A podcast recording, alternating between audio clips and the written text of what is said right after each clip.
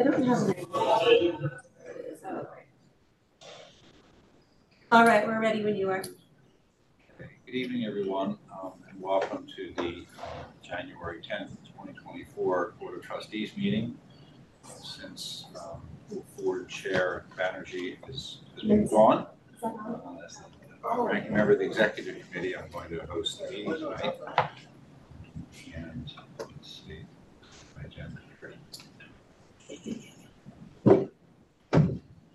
So uh, the first order of business tonight is uh, electing our um, executive officers for twenty twenty-four. Can I do a roll call first? Oh, I'm sorry. Uh, yeah, and then we also do have three pub or four public speakers that we should do first, if yes. That's okay with oh, you. Okay. All right, so roll call. Trustee Bouquet. Here. Trustee Chapman. Here. Is attending via Just Cause. Trustee Fox. Here. Trustee Friedman. Here. New Trustee Garrett. Here. And Trustee Sine. Here. Trustee Splendoria will be here shortly, and Trustee Obligacion is excused. But we do have a quorum. Um, and we can roll right into public comment. Our first public speaker is Rexy Dixon. Mister Dixon, are you here? We'll come back to him. Thomas uh, Charon?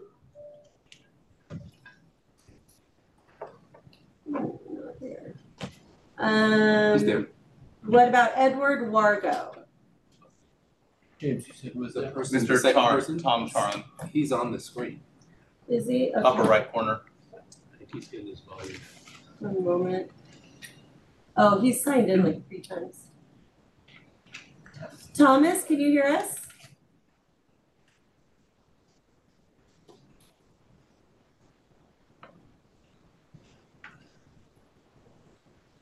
Okay, he must be having some difficulties. Uh, what about Dennis Carroll? Yes, hi, good evening. Do you hear me? I yes. can. I'm going to set a three minute timer for you, and I'll give you a thirty second warning, okay? Yes, thank you very much. I appreciate that. Uh, my name is Dennis Carroll. I live in Alameda in a Marina Village H O A, which is adjacent to the Marina Village Inn, which is a, I call it a contract health facility that's being operated by Cardea Health. Um, I have appreciation for the work that Cardea Health and uh, another agency called Five Keys is trying to do. Um, this facility, it's, it started operations on May first, and there's no public outreach before that. It was, it just started happening without any public input or awareness. Um, and they recognized that, Cardea Health recognized that, and they had public outreach meetings.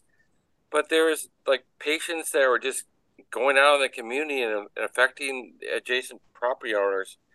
Um, it was just not a good fit. And there was a recognition as early as August that they needed help in screening patients and additional security.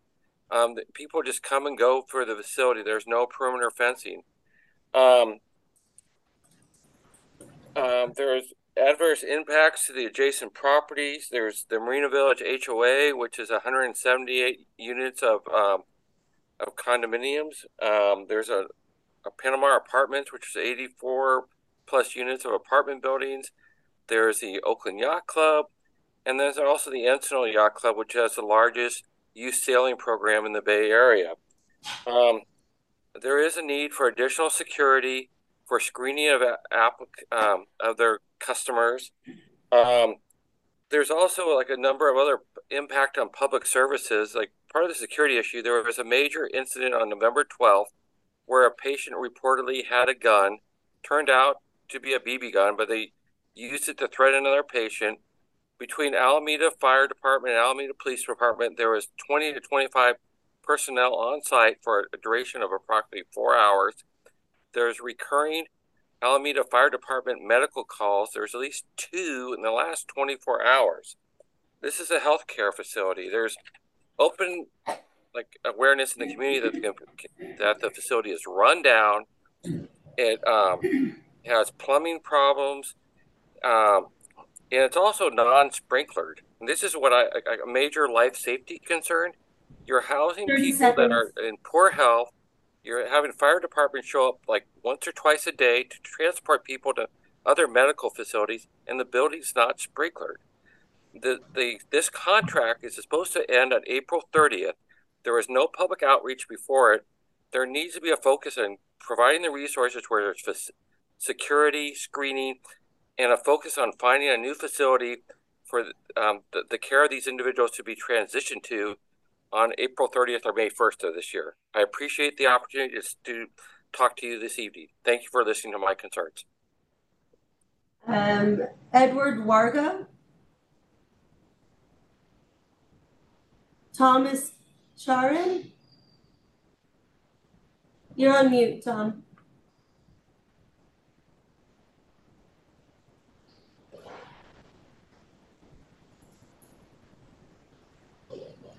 There, can you hear me now? Yes, I will start a three-minute timer and give you a thirty-second warning. Yeah, I don't really need three minutes. I, I, I echo what uh, Dennis just talked about. Uh, uh, I was a physician at Highland of thirty-five, forty years ago, so I know the difficulties with that Highland and everybody has with patients. But right now, Cardea Health is, does not have the kind of staff, nor the security that it needs, nor the screening capabilities to keep uh, psychotic patients out that, that they can't handle. So I do ask that uh, this contract be looked at very closely to provide what the community needs, also what the patients need, uh, to provide a safe uh, place, a haven for uh, clients or patients that are being can't be discharged to home because they don't have a home uh, from the hospital. I know that. And but on the other hand, uh, to uh, put it into a community here where we've got lots of problems with it, and Cardea does not have the staff to operate it. And I think that's all I'll say. So I ask you to look at the contract closely and to see what can be done to uh, to handle the problems that are ongoing there. And thank you very much. Thank you. Uh, Rexy Dixon is here. He's having a hard time unmuting. Can you hear us?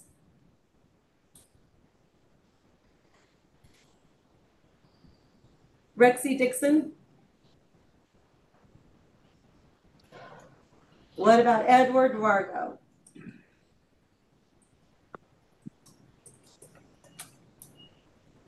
Let me try one more thing with Rexy.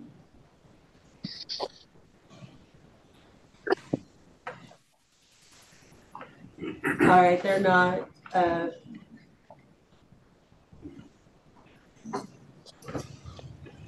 Rexy Dixon.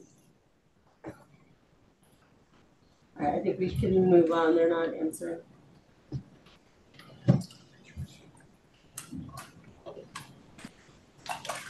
Hold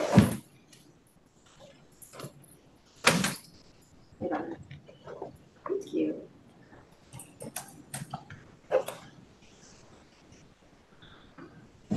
I think we can move on. They're not answering. Okay, thank you. Um, so our, our first order of business tonight is the election of the twenty twenty-four board officers. Um, and I guess uh, we'll begin with the uh, board chair. Uh, do we have any nominations for the board chair? Uh, I'll nominate Trustee David Sine for to take on the chair position. Second. We have a second. Can we uh, have a vote? We can. Um, sorry, one moment. Trustee Bouquet. Aye. Trustee Chapman. Aye. Trustee Fox. Aye. Trustee Friedman. Aye. Trustee Garrett. Aye. Trustee Sine. Aye. Trustee Splendoria. Aye. The motion passes. Congratulations. Thank you for and condolences. Appreciate the confidence, and it's, a, it's an honor to serve this institution, which we all really admire. So we need a vice chair. Is there a nomination for vice chair? I nominate uh, Trustee Bouquet. Second. Who seconded Fox? Trustee Fox. Okay. Can we have a vote on that, please? All right. Trustee Bouquet? Abstain. Trustee Chapman? Aye. I, I was going to nominate the same person, as a matter of fact. Aye. Nice. Trustee Fox. Aye. Trustee Friedman. Aye. Trustee Garrett. Aye. Trustee Sine. Aye. And Trustee Splendorio. Aye. The motion passes. And we need a candidate for the Secretary Treasurer as well. Are there any nominations for Secretary Treasurer? I'll speak at once. Come on, Mark. Uh, we, we can't have three men officers. I just uh, will not be a party to travesty like that. It's not like we have a lot of women to choose from at this particular time. Hopefully that will change. Looks like Jet's going to have to run and hide. Her screen's blanking up. Well, Nellie's not here. We can nominate her, right? Is that how this works? I don't know. Awesome.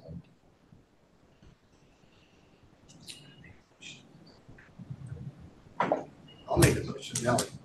Second. Okay. So Spoon, Dorian, and Friedman move sure. for Nellie. Okay. Um, Trustee Bouquet. Sure, yes. Trustee Chapman.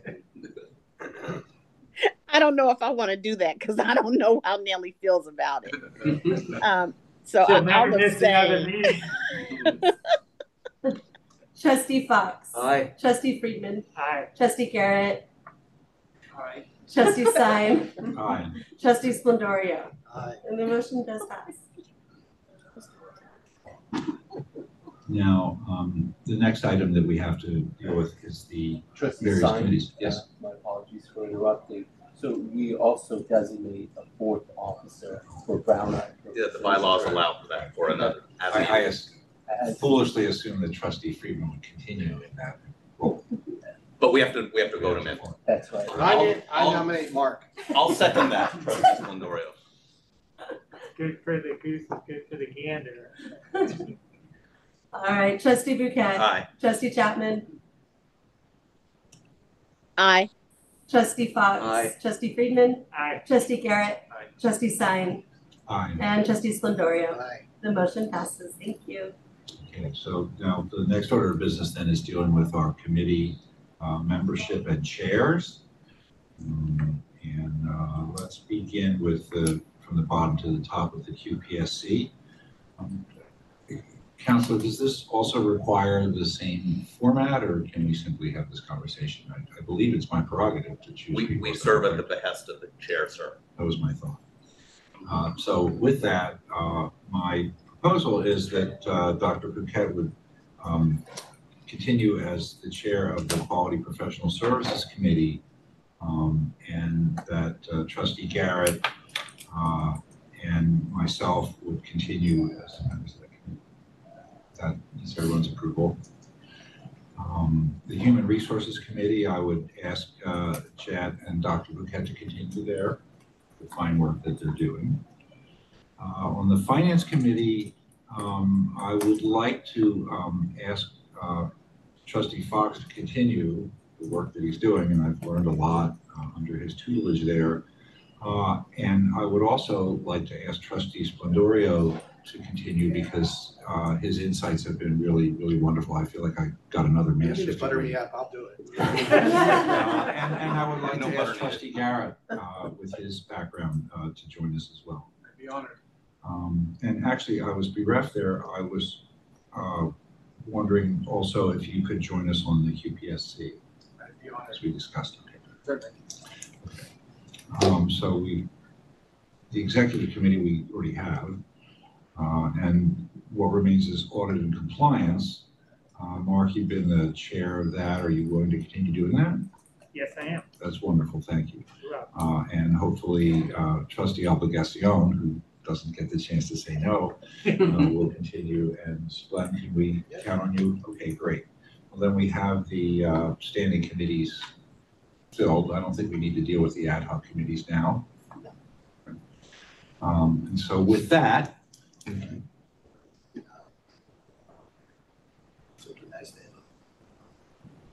I believe we can do that, but I don't believe we have to do it now. No, I just yeah, I agree. I totally agree. Okay. I'd rather be able to talk to people about that than just to assign. Um, so with that, then we move on to the twenty twenty-four board meeting calendar, which is uh, attached to the agenda. Um, do we need to vote that, or yeah, we do? Okay. Uh, well, I, I move that we uh, approve the calendar as proposed. Second. All right. Trustee Bouquet. Aye. Trustee Chapman. Aye. Trustee Fox. Aye. Trustee Friedman. Aye. Trustee Garrett. Aye. Trustee Stein. Thank you. Aye. And Trustee Splendorio. Aye. The motion passes. Thank you. Okay, so our next order of business then is uh, the report from uh, Mister Jackson. And I apologize for my soft speech, but I have work done for this week, and I have to not move my mouth a lot, so, which is unusual for me. Thank you, Mister Jackson. Thank you, Chair Stein, and it's a pleasure to be able to call you that. So um, thank you for taking on this responsibility. Um, I would uh, ask, Rana, are you able to project my report?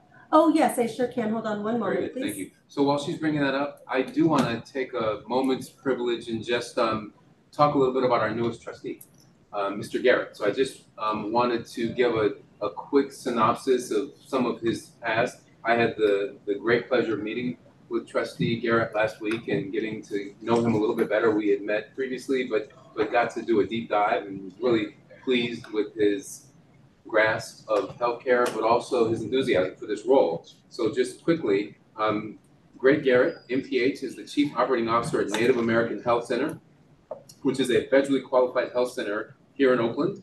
Uh, the Native American Health Center provides medical, dental, behavioral health, and community wellness services to its fifteen thousand members.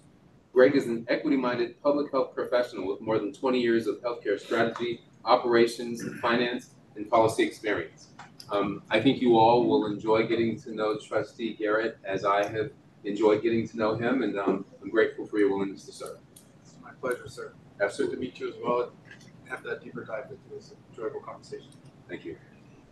So uh, moving to my report, uh, next slide, please. Um, I want to start off with a quick synopsis of the year that we have just completed.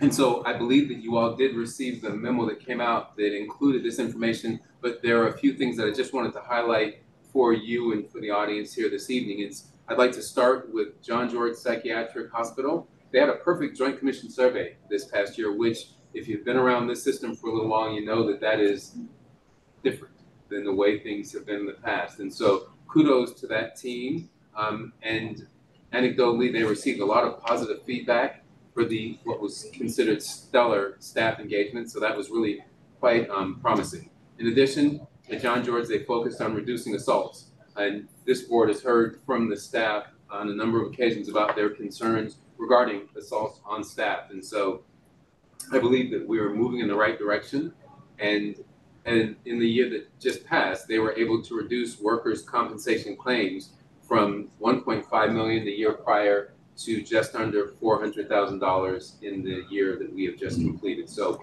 a pretty significant change, um, and so kudos again to the team there. Moving down the page to the third bullet, um, I would just note that across the system, we were able to achieve increased efficiencies through the dedicated efforts of our compliance and internal audit department. Um, Marilyn Boston is a relatively recent addition to the system as our vice president for compliance, and I think that she has done a really wonderful job. Um, I'm pleased with the way that our audit and compliance function is working, doing a deeper dive and really making sure that we are um, working in an um, efficient, but also um, with fidelity towards the mission of the health system.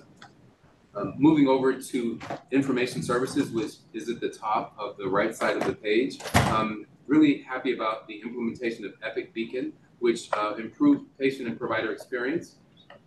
With Beacon, A H S is one hundred percent electronic, and providers throughout the system have up-to-date information for every patient receiving a therapy. And that's new news, and it's just another aspect um, of the Epic rollout. So kudos to Mark Amy and to the I S team. Um, in the next bullet, I would just note that we successfully completed the state audit for program year five of the um, Q I P program. And so A H S received a final quality score of one hundred percent.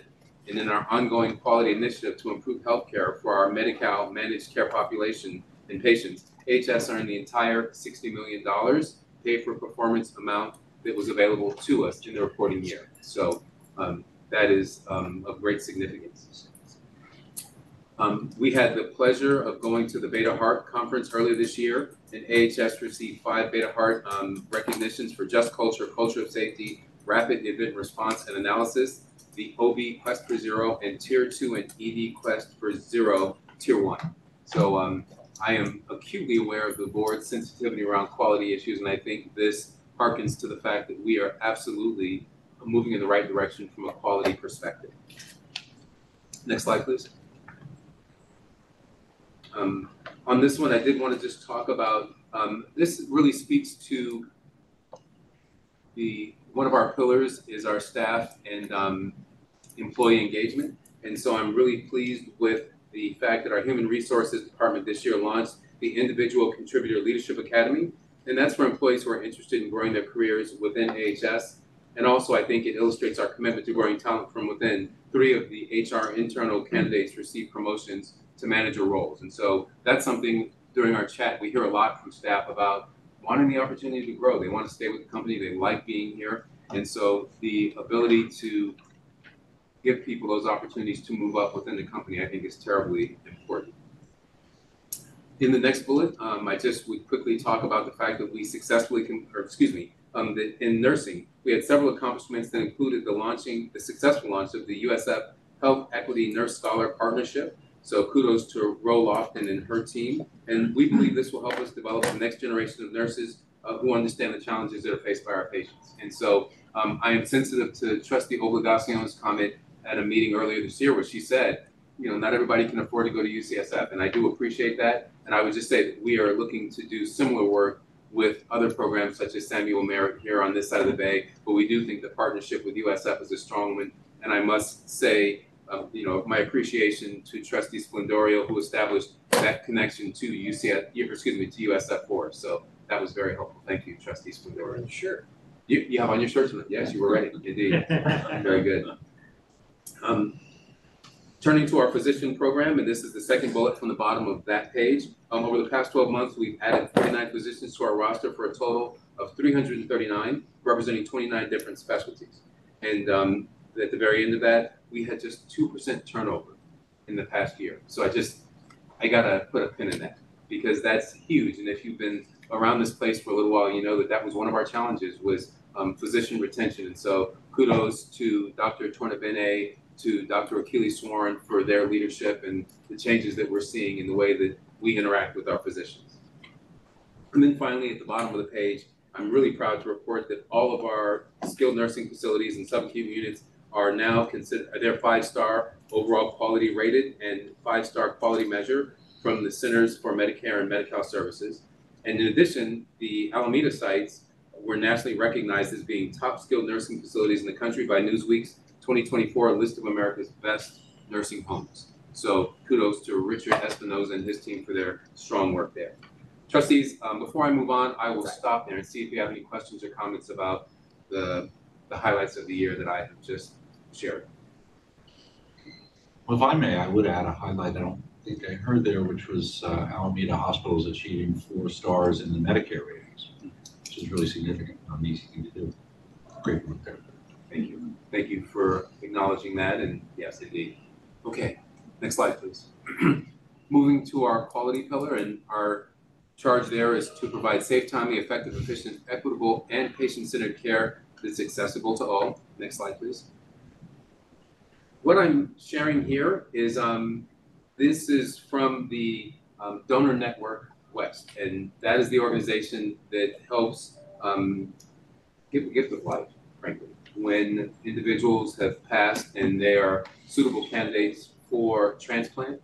We work closely with Donor Network West, and so you can see based on this document, our grade for the year prior was um, an A, and we have uh, maintained our A status with the donor network. And so you can see the elements of that.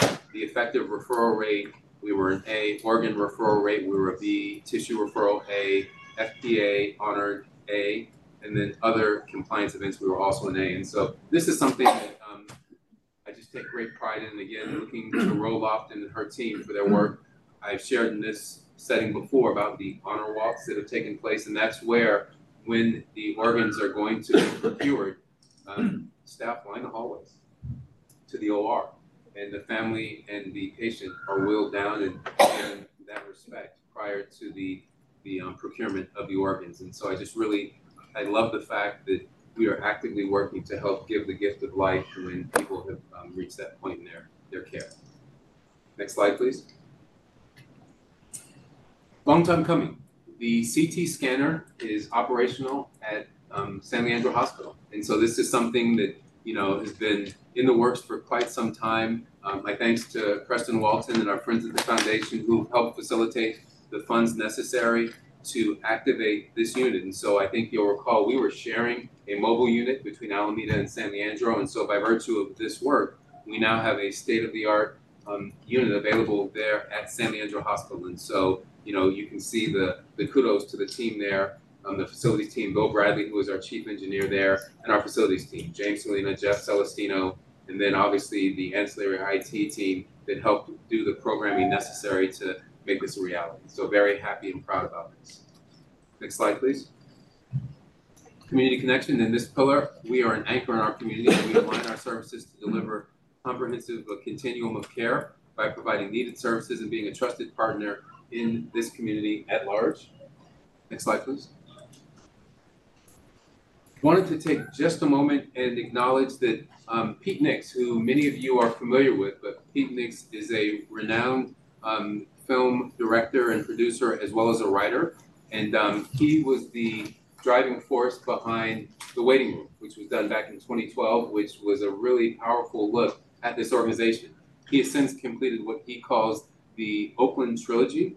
And so that includes the, um, the Force, which was in twenty seventeen, and then also Homeroom, which was the third entry in the Oakland Trilogy. Mister Nicks has Um, indicated that he's interested in revisiting um, the Alameda Health System and doing another focus on the health system, although it's unclear exactly what that will be.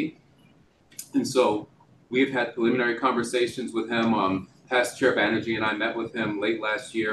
And what I propose is to bring Mister Nicks to this forum next month and to give the board an opportunity to speak to him.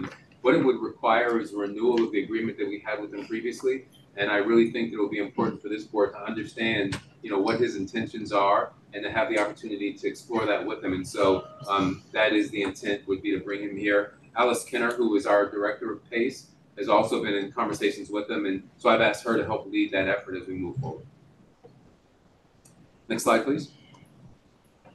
Um, Doctor Charlotte Wills is here. And this is something that she shared with our leadership team recently. And I just felt like it was very powerful, and it speaks to some of the issues that we have addressed in this forum before. Um, our E D, our ability to move patients with speed and fidelity through the E D process. And so Doctor Wills shared some of the most recent Press Ganey comments, and I will, I will just refer you to the note that she put at the top. Um, while it's a tiny sample size, it's the first time that she can recall, and I'll tell you she's been, I'm not going to say how many years because Uh, thank you a lot. Um, but um, in her estimation, this tiny snapshot feels like more evidence that our front end process is making a difference. Um, and I'm hopeful that phys with physical improvements to the care space, both in triage front and inside the E D, we can maintain this upward trajectory. Thank you all for your support, support supporting our efforts with this. And so again, thank you, Doctor Wills, for your leadership.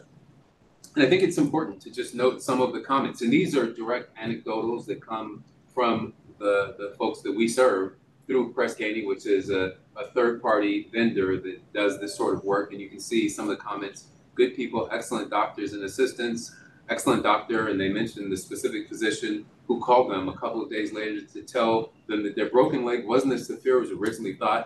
That lifted my spirits. The doctor did amazing. Some doctors rushed me, others were okay. Um, I can't really remember if the doctor was good or bad at this visit. Um, uh, let's see. Did not have the opportunity to see a doctor, which is interesting. But then the doctor was very efficient, and it was a very busy day. So the wait was long after the initial intake and test to see the doctor. Other than that, everything went well. So some green shoots, if you will, that we're seeing in our efforts to help patients feel valued and that they're moving through in a, in a timely fashion. And again, thank you, Doctor Wells, for sharing that. Next slide, please. This is um, something that I thought was valuable to share because we have worked with the Davis Street Clinic for a number of years. We have an M O U with them because they are a facility that doesn't have the, you know, the wealth of resources, and I use that term guardedly, but that we have. And so one of their concerns is that if they were to lose power, they could, it could wipe out their ability to store their vaccines. And so we have an M O U with them that should they have a power outage, their vaccines will be moved immediately to our San Leandro facility so that they can be stored in a controlled temperature setting um, so that they will not be compromised and then have to be disposed of. And so I share this because I feel like it's an important thing that it's not work that we're necessarily doing, but being good partners, being collaborative and trying to make sure that we support the entirety of this community to make sure that good care is being provided. Next slide, please. Moving to staff and physician experience, and of course, we value our physicians, our clinicians, and our staff, and we seek to engage and grow, retain, and empower them to serve all. Next slide. Today, there was an event that was held here, and it was a training session for our physicians regarding human trafficking. And that's something that we know happens in this community, and certainly we want to do everything in our power to identify and to stop, if not mitigate, human trafficking. And so there was a session that took place today um, to educate our clinicians about how to identify and what steps to take when they identify a potential trafficking event. And so um, when this happened today, the D A and other officials from law enforcement decided to come because they wanted to be a part of the session. And so very pleased and proud that we were able to host an event during Human Trafficking Awareness Month to help raise the awareness, certainly for our clinicians, but also for this community. Next slide, please. Sustainability, and of course, we will pursue innovative approaches to invest in new programs while managing target investments in infrastructure to support the delivery of high quality care. Next slide, please. Um, I did want to do a quick update regarding Saint Rose Hospital. Um, we've talked before in this forum about the fact that there is A, an R F P that the Saint Rose Board has issued to try to identify a, a partner, an affiliation partner, because Saint Rose, like many independent hospitals, is struggling to make it on their own. There was a task force that occurred last year of which uh, Mark Kratzky and I participated in. They came up with three recommendations, and one was to remain independent and try to enhance their operations, but that was deemed less than desirable and probably not viable. The third option was to close Saint Rose and to disperse the assets, and that was deemed not appropriate given the valuable asset that Saint Rose is for care in that community. The third option was to seek an affiliation partner. And to that end, they've issued an R F P that was issued in the first week of December, and there is a response requested to the R F P by the twelfth of January, so later this week. Um, we have we signed the N D A, and we have prepared a draft Um, response to the R F P. Um, it is a non-binding draft, and it is basically our statement of how we envision that we might be able to be that affiliation partner with Saint Rose, which we will submit to the Saint Rose Board. And so you can see in bullet number two, responses are due on the twelfth, and we have completed the R F P.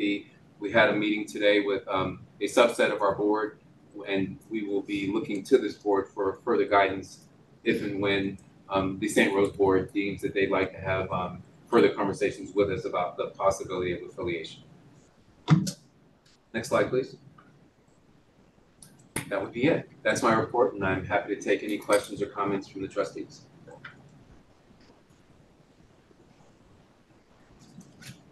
If I may, it was a minor item, but the housing of vaccines in such circumstance for um, Davis Street. Coming from a small clinic myself, or a smaller clinic, I want to say I want to compliment the agency for, for that action. Um, we almost lost twenty-five thousand dollars of vaccines just several months ago, and, and that's very highly impactful. So I just want to compliment you on that. Thank you, Trustee Garrett. Certainly we feel it's important. Um, we, there are synergies in this community, and we're stronger by virtue of these sorts of relationships. And so I appreciate you calling that out, and we think it's the right thing to do. It certainly is. Thank you very much. Thank you, Chair. It's an inspiring report. Um, we're going to move on to the medical staff reports. We're going to be begin with uh, A H S, and Doctor Lee, and her group. Chair Simon, would you want Oh, I forgot. We missed a couple of uh, public comments while we were getting the technology to work, and so, uh, Clerk, would you please uh, bring on those comments that we missed? Yes. First up is Rexy Dixon, who's on Zoom. Are you there, Rexy? Yes. Yay. All right, you have three minutes. I'll set a timer and give you a thirty second warning. Yeah, I, I apologize uh, earlier. I can't unmute myself. Um, so um, my name is Rexy Dixon. I worked at um, Alameda Hospital, uh, Surgery Department, and an Executive Committee member of S E I U U H W. I have three questions. So right now, surgical surgical instruments are being sterilized at Highland. Do you have any information on S P D upgrade at Alameda Hospital?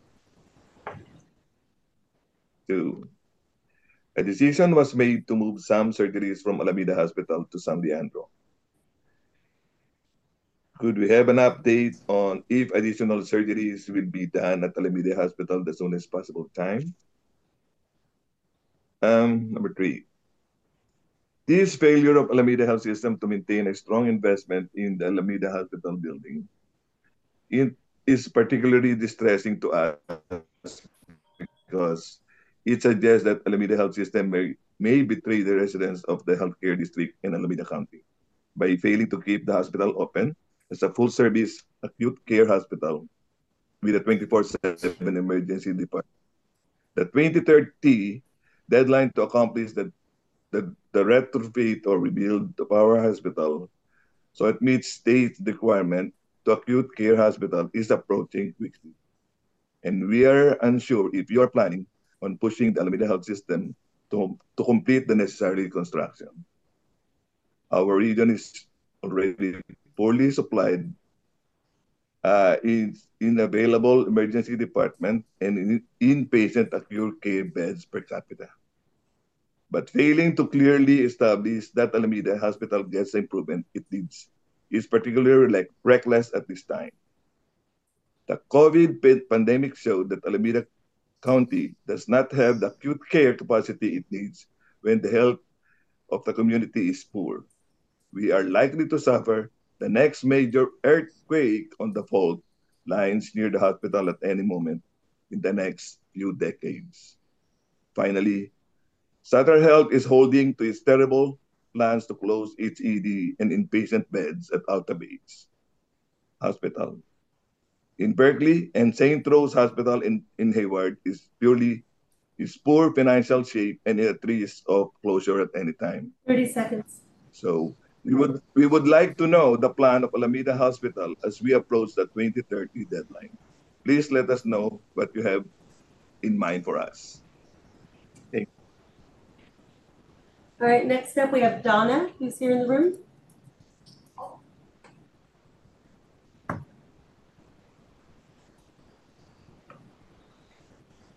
Same thing, I'll set a thirty minute time, a three minute timer for you and give you a thirty second warning.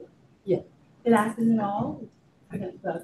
My name is Donna Mapp. I have the privilege of working with the workers at Alameda Hospital, Parkbridge, and South Shore, representing the union S E I U U H W. I've been there for the, God's like forever. I've been there for a long time, working alongside with the workers. We had several contract negotiations, mainly with Alameda Hospital. We ratified the agreement last year. Thanks for your support in that. And over the years, we have been there at South Shore and Parkbridge. The little engine that could, don't know, even though if you're aware that South Shore and Parkbridge, part of Alameda system. And we've been trying to get the workers there, the wages that they deserve, right? And again, the pandemic has taught us that when workers work, they should be able to have the healthcare coverage that they have and able to live where they work. Um, the contract in itself, in regards to wages, has been very, it's very low compared to Alameda Hospital. The workers average nineteen dollars an hour across the parking lot. Alameda Hospital, thirty something dollars an hour. It's a vast of, you know, a lot, like fifteen, twenty, close to that much that they make. And we've been trying to get that wages up to scale. Over the years, we work with management to make this, that happen because they cannot maintain workers. Folks is trying to get into the hospital system from these two buildings. They are going to Highland, they are going to um, San Leandro, they are going to other hospitals because the, of the wages. And so we came to the table, um, January already, right? We came to the table late last year trying to resolve this issue. We came in good faith and we asked that it's time that the workers make the wages that the hospital, that the, you know, the hospital work. We know there might be some differences, but it's too far away. The numbers is too far apart. And so we have a proposal, we have made a proposal to management, and they, um, they said that they would need final approval from the board. We were told that this would be happening tonight. thirty seconds. Unfortunately, that might not be so, but in the event when this information comes to you, we are asking that you look at us, the little engine that could at Parkbridge and South Shore, to make sure that folks can live where they work and finally get them the wages that they so deserve. So we are asking in advance, whenever that information comes across to you in a presentation, that you remember we are asking for your help and your support. Indeed, workers. They will be addressing you, couple folks. I just want to thank you for your time and have a blessed evening, everyone. God bless. Thank you. Next up is Maria.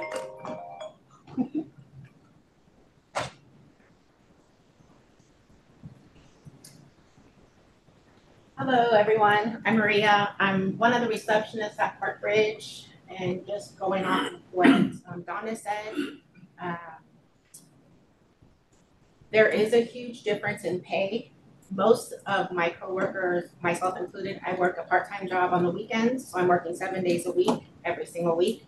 Um, I cannot afford to live just on the income, and I'm by myself, so it's not that I have a lot of overhead, but it's not enough. Um, I don't even make nineteen dollars an hour. I could go to In-N-Out and make nineteen dollars, if not more, which I think is crazy because we do more work.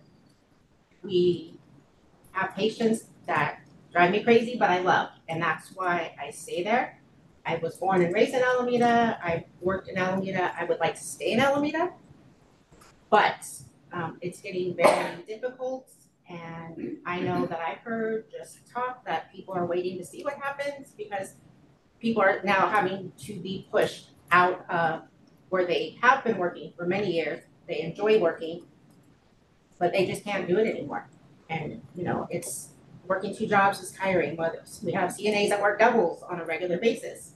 Uh, we're not asking for anything that's not, it should be fair because we are part of Alameda Hospital. We shouldn't have such a huge difference in pay.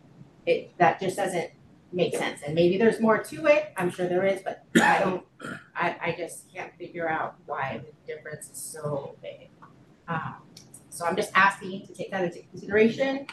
We're not asking for a lot, but we just want to be treated fairly. And that's really the bottom line, is to be treated fairly like the rest of our coworkers. So that's it for me. Thank you for your time. Thank you. Margarita.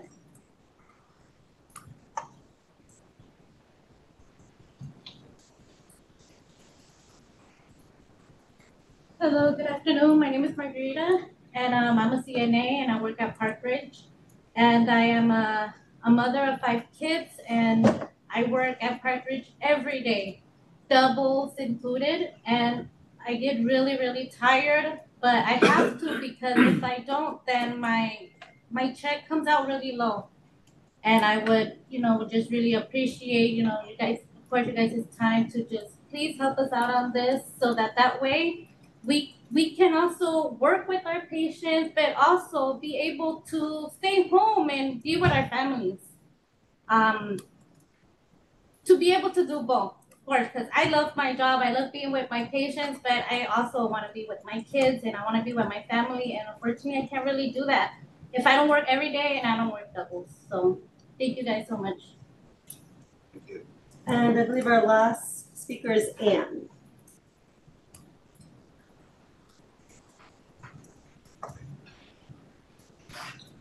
Hello, every, hello, everybody. My name is Anne. Um, I work with, it, so Parkbridge Rehab used to be a nurse, uh, Water's Edge nursing home. So I work with Water's Edge Nursing Home for almost thirteen years now. I started as a C N A, now I'm an L B N in Parkbridge. Um, for, for myself, we have twenty-four patients to take care of as a nurse. And for the C N As, in the morning, they have eight to nine. And in the P M shift, they have from nine, from ten to twelve. Uh, and I understand that staffing everywhere are very difficult. And when we don't have any staff, we have to have uh, extra patients to, to take care of. Although we have a registry that cover our some of our part or groups, and we would like, I would like, if we can pay for the registry to cover or pay them to work in our facility, why not pay the regular employee to work? Because from from what I heard, they get paid more than the the regular staff in Parkbridge. In addition to what my colleague said, that we opened the bargaining, and we, although they said we will meet on this day, uh, unfortunately, it's being pushed through every week, every week and a week. It's being pushed through, and until now, we still don't have any, any um, res like result or what is the A H S Um, counterpart. That's it. Thank you very much. Thank you. I believe that's everything. Thank you very much. Okay, so now we're going to move on to our medical uh, staff reports, beginning with uh, the Alameda Health System, Doctor Lee and team. Good evening, board. Um, the Alameda Hospital and A H S had a combined open session.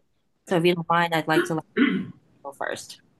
Okay, thank you, everyone. Um, I'm Nikita Joshi. I'm the Chief of Staff of Alameda Hospital. And as Doctor Lee mentioned, we've combined the open session. And so we hope this year to be uh, streamlined in our messaging to you, the board.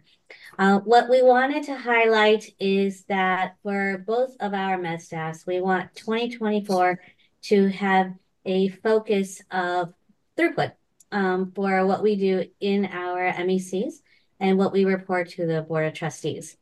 Throughput is something that's critically important, and it's been brought up in many meetings. For example, in the joint planning meetings that we've had regarding the future of Alameda Hospital and what to do um, with the options that have been uh, worked on diligently through conjunction with the Alameda District Board and our finance um, committees and colleagues. Um, And in those meetings, throughput was brought up many times, specifically with regards to Alameda Hospital and length of stay. We also believe that throughput touches upon so much of what is critically important at A H S, which among many things also includes access to healthcare for our patients and quality of care that we provide. Um, like I said, throughput directly impacts length of stay. So for twenty twenty-four, specifically at Alameda Hospital, we want to look at throughput and length of stay in a lens together. For example, things that we'd like to spend the year looking at is what are the resources available at specifically Alameda Hospital and within A H S as a whole? What impact is there to length of stay when these resources are limited, such as echoes through staffing or other availability? What impact does that have for length of stay when our surgical and O R capabilities may be limited? What does this do to Alameda Hospital in relationship to the rest of the system? For example, transfers to and from Highland, to and from San Leandro. For example, our stroke patients at San Leandro come to Alameda Hospital, and transfers to and from our S N Fs. So in conclusion, we want to spend twenty twenty-four looking closely at throughput, especially to length of stay, because we want Alameda Hospital to be the most efficient hospital to give the best health care to our patients to improve access and the quality care that we deliver. Thank you so much.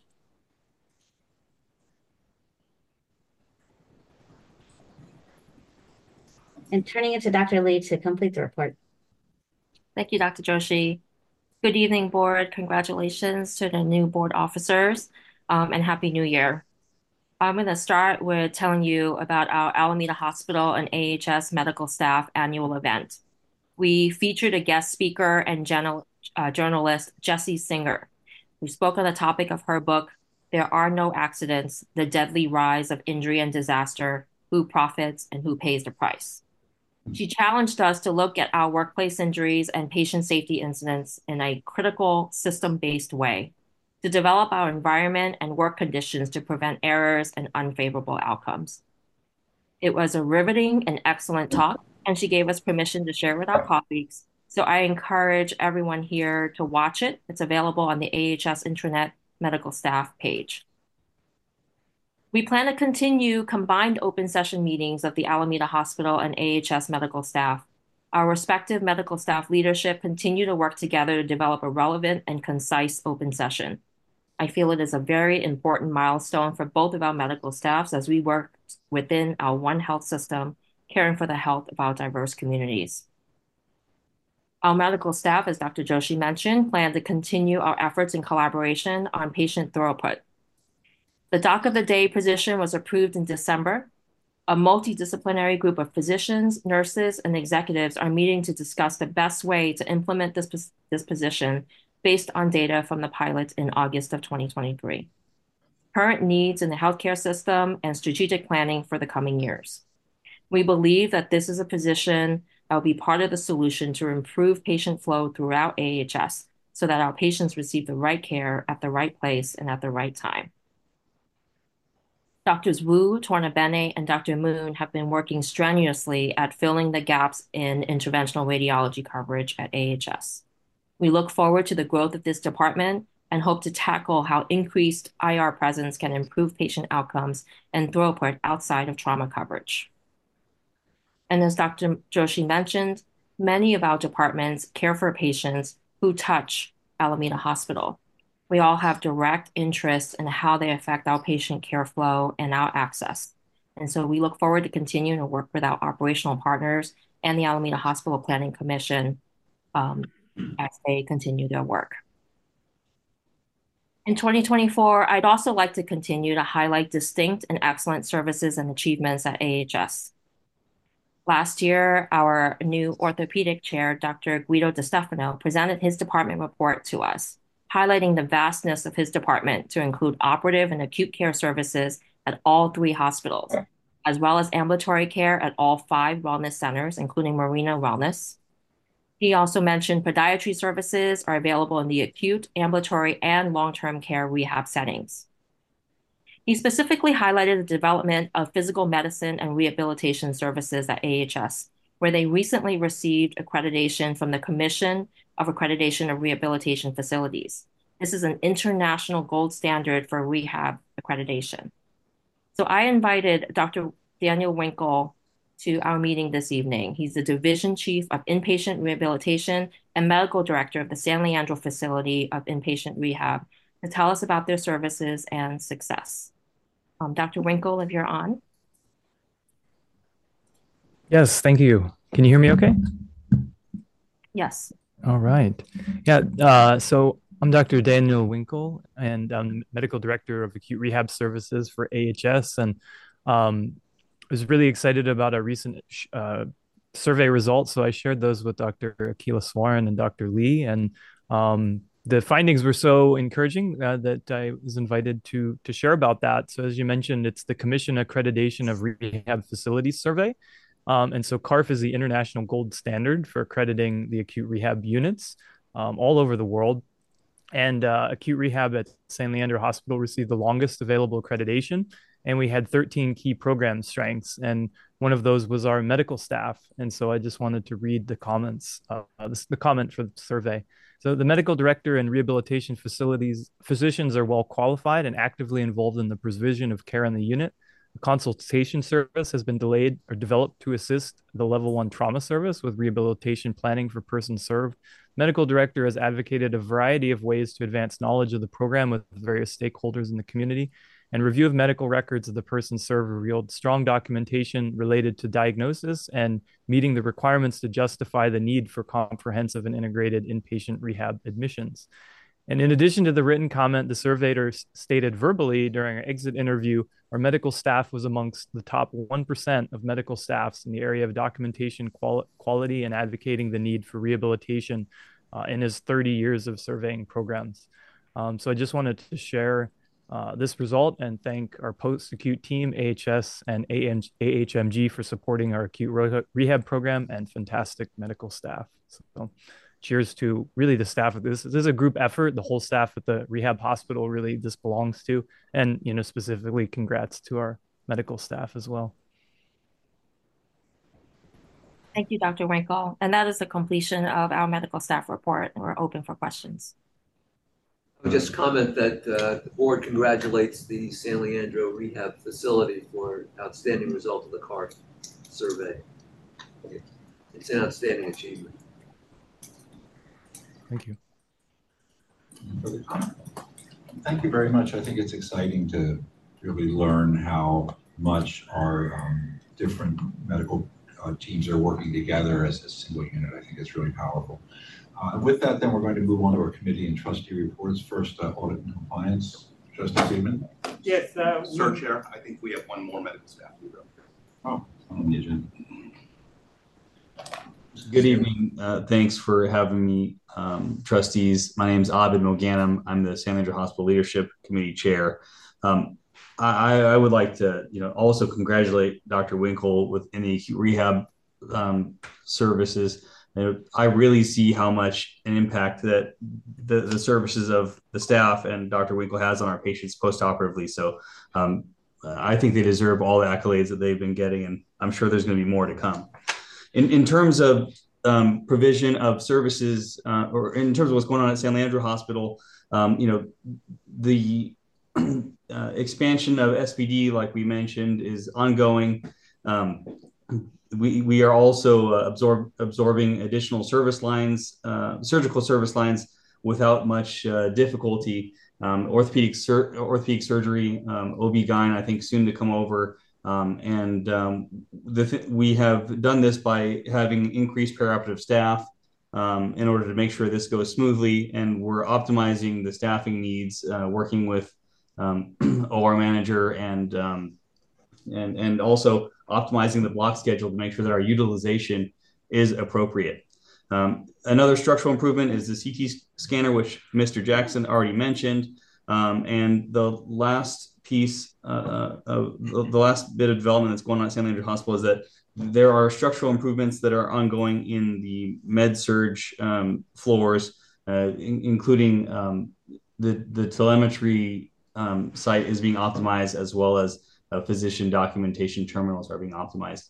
That's all I have for this year so far, because we have yet to have our quarterly the San Leandro Hospital Leadership Committee meeting. We'll meet next on February sixth, and I'll have more to share with you at our next meeting. So thank you, and I'll take any questions. Doctor Morganum, uh, this is Taft Bouquet. Can you normalize this term S P D uh, for to, to for this crew? Because it has implications to our discussion on items F two, F three, and it relates actually to one of the public comments, which was sort of made. Uh, yeah. Can you inform us what S P D is? Sure. S P D is Sterile Processing Department. It's essential to process, um, you know, uh, hardware that's going to be implanted in patients, or the tools that we use to provide surgical care. Um, you know, it, it's critically important for patient outcomes in terms of um, uh, infection, that this be done not only um, uh, or be done without um, any, um, w- without fail. Additionally, for efficiency of the hospital, this needs to be done quickly. So meeting both of those metrics can be difficult at times. And I, and I think that is the push for expansion of the sterile processing department services, um, especially with the movement of orthopedic surgical volume um, at San Leandro Hospital. And this will be an additive benefit to all the other surgical services that operate there, including general surgery, O B G Y N, podiatry, um, probably G I as well. So it, it's a critically important, but background, um, very much in the background part of uh, provision of surgical services. Thank you, Doctor Morganum. And I ask the trustees to remember this point, because it will relate to item F two that we're going to talk about. Thank you very much. Um, Mark. Um, trying to pull up the agenda from that meeting on our A H S website, and there is no agenda there. So mm-hmm. I'm trying to refresh my memory. Any of the other committee members, anything, remember anything in particular we discussed on uh, November seventh? I can pull it up and I'll bring it over to you. Just all right, well, let me pass yeah. that. Meanwhile, let's you. move on to the yeah. Quality Professional Services Committee. Doctor Bouquet. Um, I'll, uh, I'll keep my report very, very quickly. We met on November twenty-ninth, did the standard work of the committee, which was approving policies and procedures and credentialing and discussing performance uh, of, across our quality measures. In short, we're, we're trying to make inroads into our true north metrics. As everyone recalls, uh, we went zero out of eleven or green on our true north metrics at last fiscal. We're, we're actually having some nice splattering of green, um, uh, which is showing that I think we're making some inroads. We're just not there yet as we make uh, the break into Q three.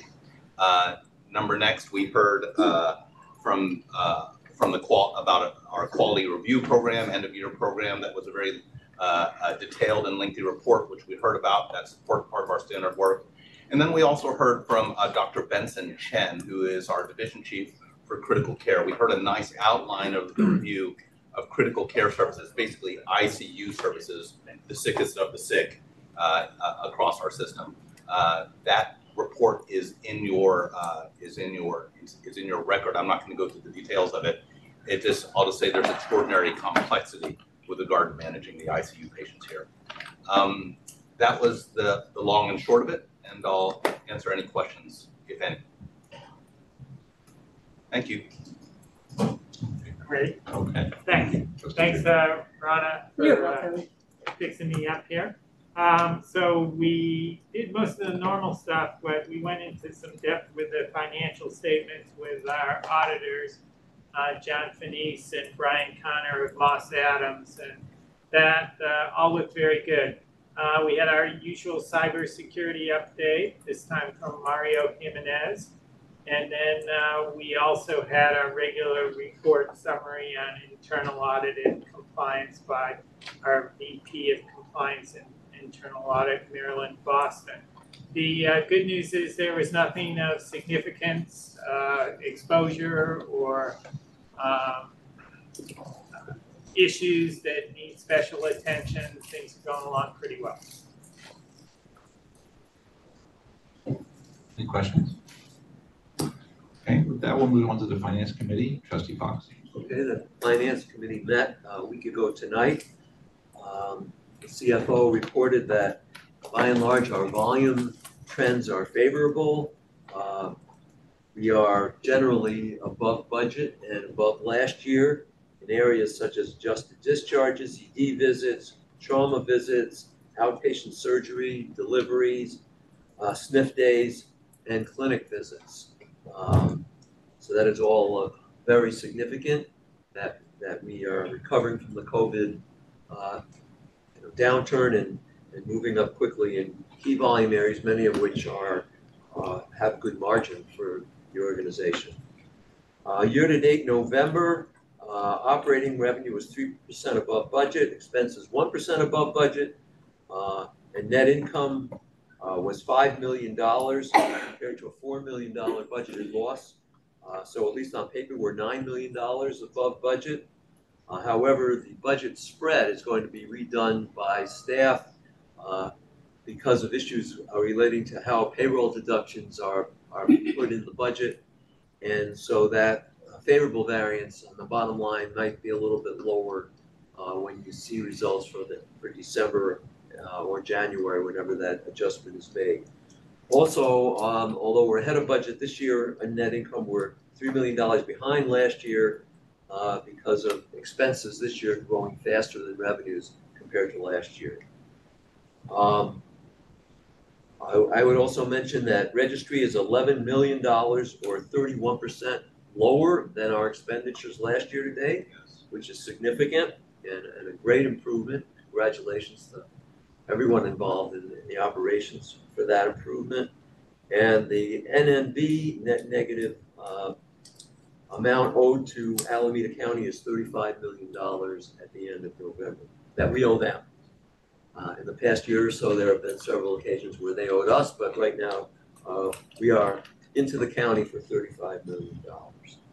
Uh, there also was a report on the audit, but uh, Trustee Friedman went through that, and uh, it looks like the audit is uh, almost complete uh, and with favorable results.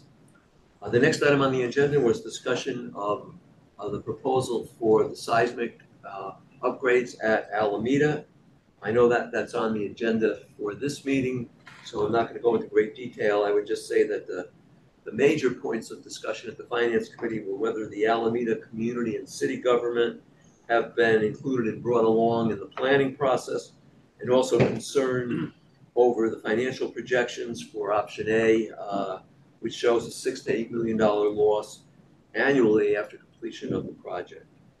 Since we're going to have discussion, I'm not going to go, go into that any further right now. Uh, finally, the committee approved the motion to recommend that the board approve the Fujifilm tax contract, which we'll be talking about tonight.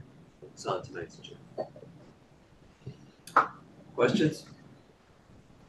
That's the report. Okay, so with that, we'll move on then to our consent agenda items. Um, there are one, two, three, four, four items. Actually, yeah, four, four. Um, are there any items from the consent agenda that people will bring up for discussion? So moved. Was that it? Move. You just jumped right ahead. Proposal to, to move forward the consent agenda in its entirety. Item I B one thirty-four. Yeah. Okay. I'll second that. Okay. Uh, can we have a vote on that? I'm sorry. So Friedman moved. Who seconded? Correct. Wow. Ron, I. Oh, okay. Thank you. um, Trustee Bouquet. Aye. Trustee Chapman. Aye. I just I have a question about the one of the agenda items. The one that's the action item. So um, I'll say I'll say aye, and then I'll ask my question. Okay, um, Trustee Fox. Trustee Fox.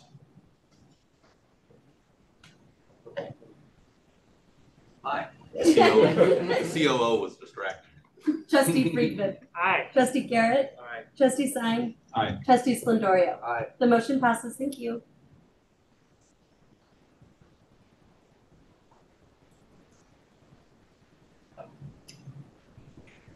Trustee Chapman, your question. I just reread it. I don't have any questions. Thanks. Thank you. Uh, Mister Chair, do you mind if I make a, just one addition to my report? Please. That is that the board recommended, the, uh, the Finance Committee recommended that the board approve the, uh, that the work proceed on the language necessary to uh, amend the uh, Alameda and Alameda Health System uh, agreement, which will relate to the, uh, the use of the parcel tax. Thank you. Okay, um, with that, you now move on to, yeah, that's, yeah. Um, so now we move uh, to our action and discussion items, the first of which is the Board of Trustees Annual Self-Assessment Review, uh, and Miz Hurst from the Governance Institute is here to speak about that. Hello, this is Elizabeth Hurst. Can you hear me okay? Yes. Fantastic. And Rana, if it's all right, I'm going to go ahead and share my screen. Yes, please. Thank you.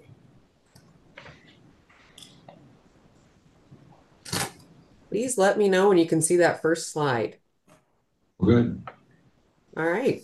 Well, thank you so much for your time today. My name is Elizabeth Hurst, and I am your strategic advisor with the Governance Institute, which is the organization that completes your board self-assessments on an annual or biannual basis, depending on the topics at hand.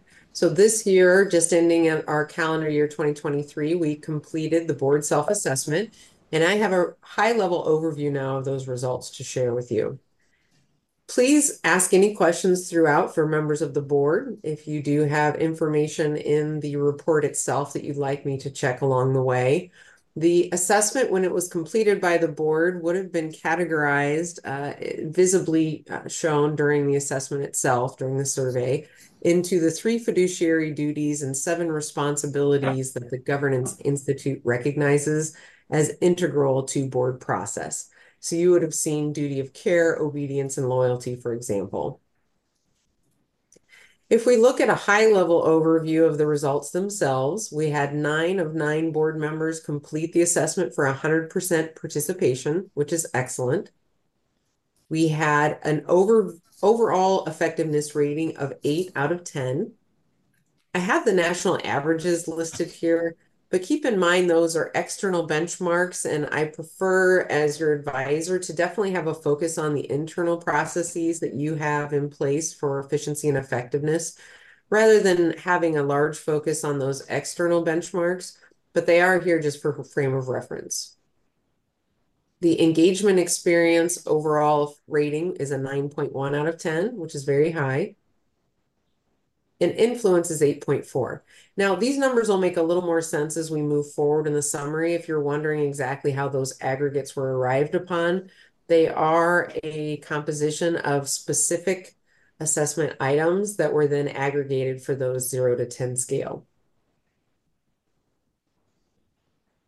Let's take a look at the highest performing assessment items. If you're following along on the report itself, this is this would be on what's marked page two of the report.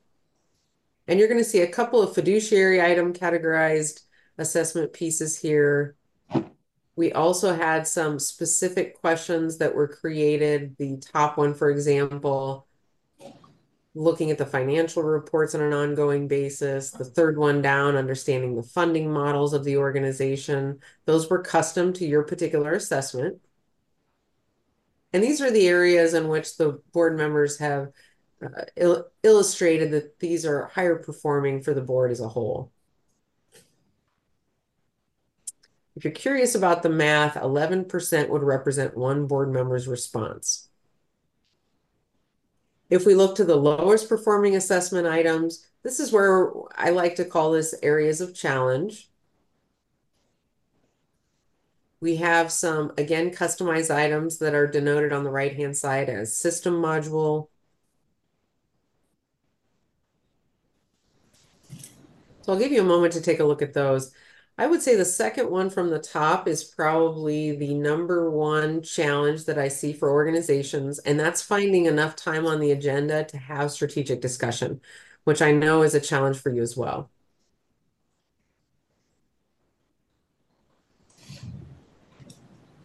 Now, keeping in mind that you're a public organization, some of these are going to make a little more sense when you're trying to meet certain needs on the agenda, for example, or with strategic planning.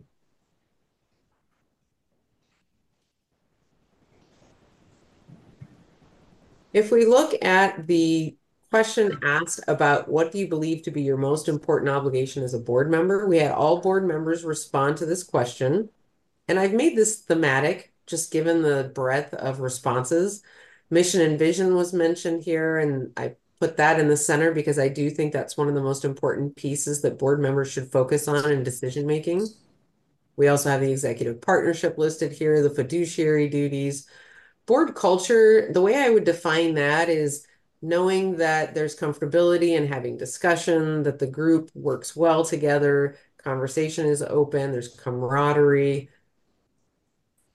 And I can already see just taking part in the meeting this evening that, that that is definitely something that's strong with the group.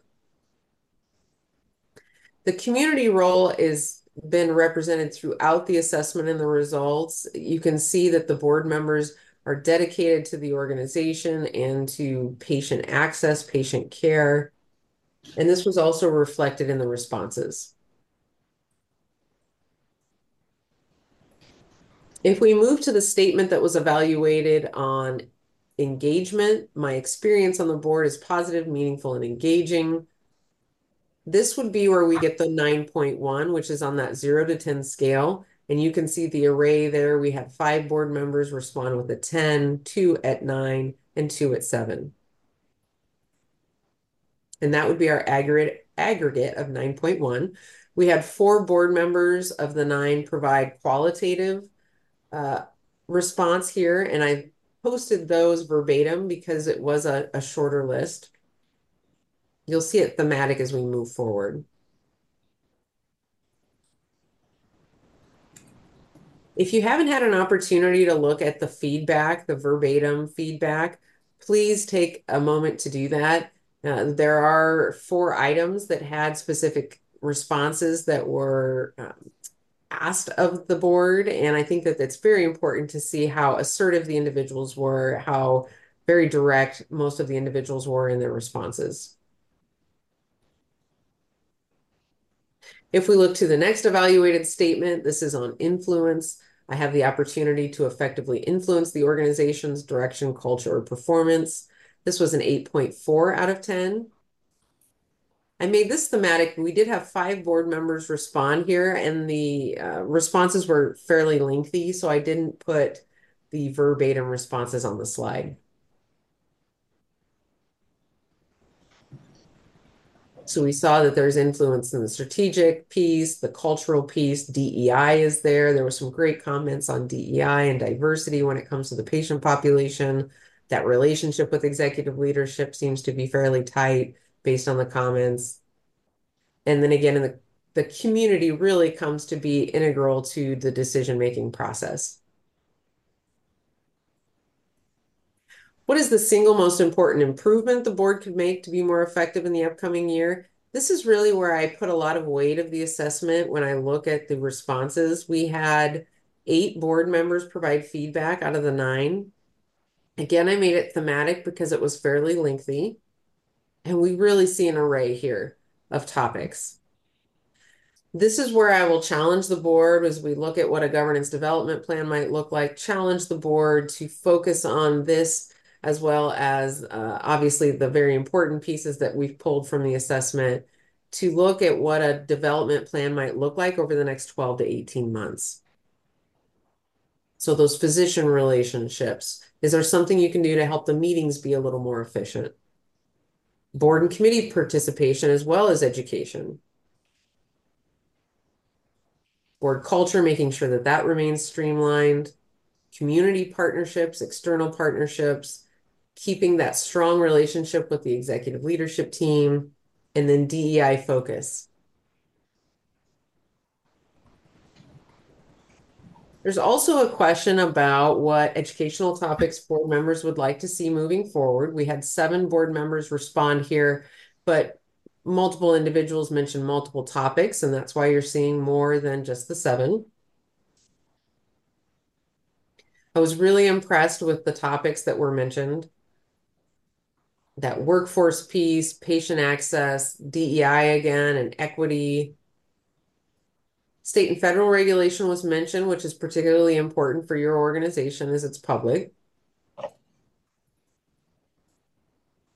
Quality and cost analytics. Some of these are very in-depth, and that's impressive to see a board really looking to more complex healthcare issues.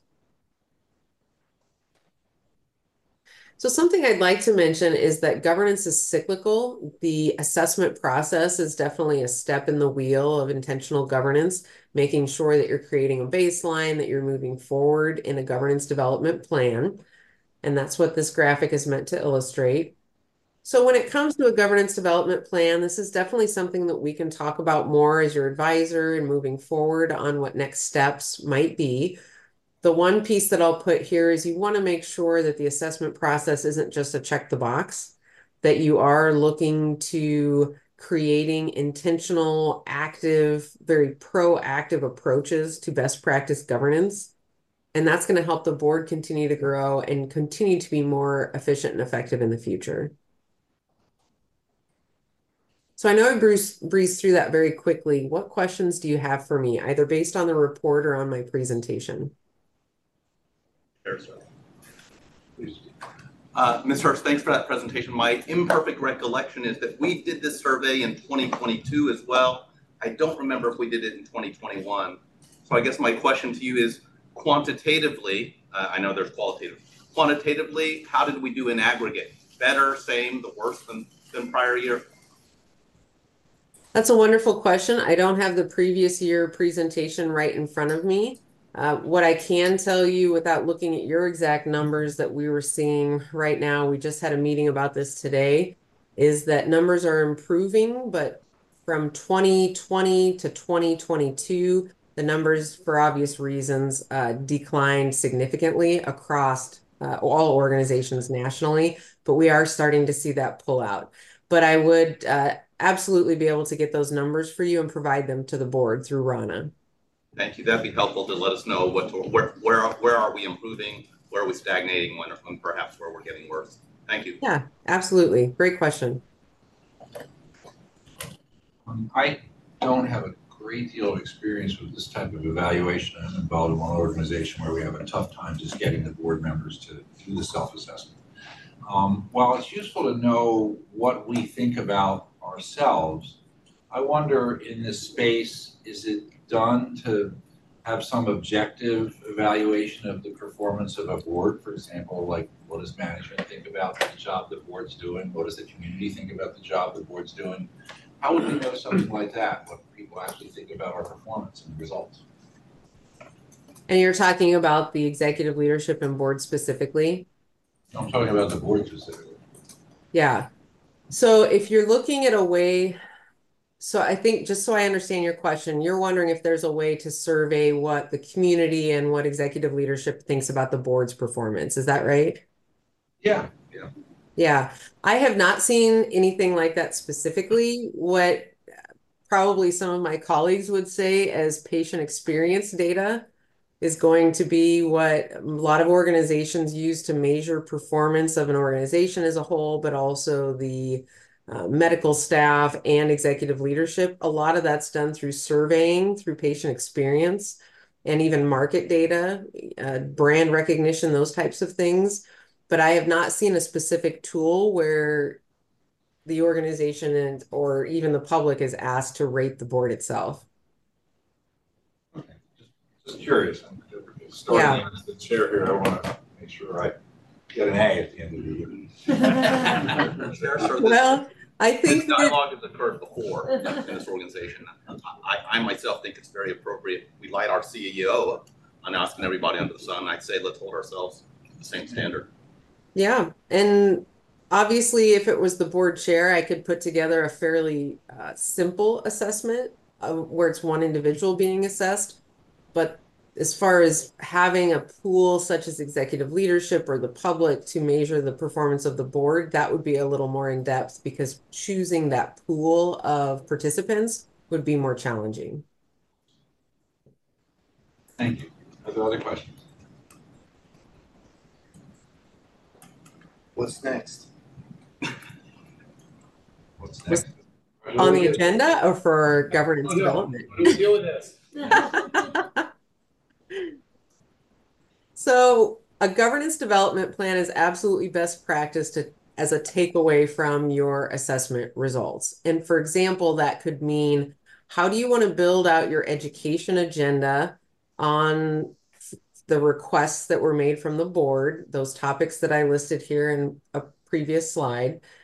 How do you match that with your meeting agenda over the year? You know, how do you access the education? How do you expose board members to the material that they've requested? So I think building out an educational plan is one important piece.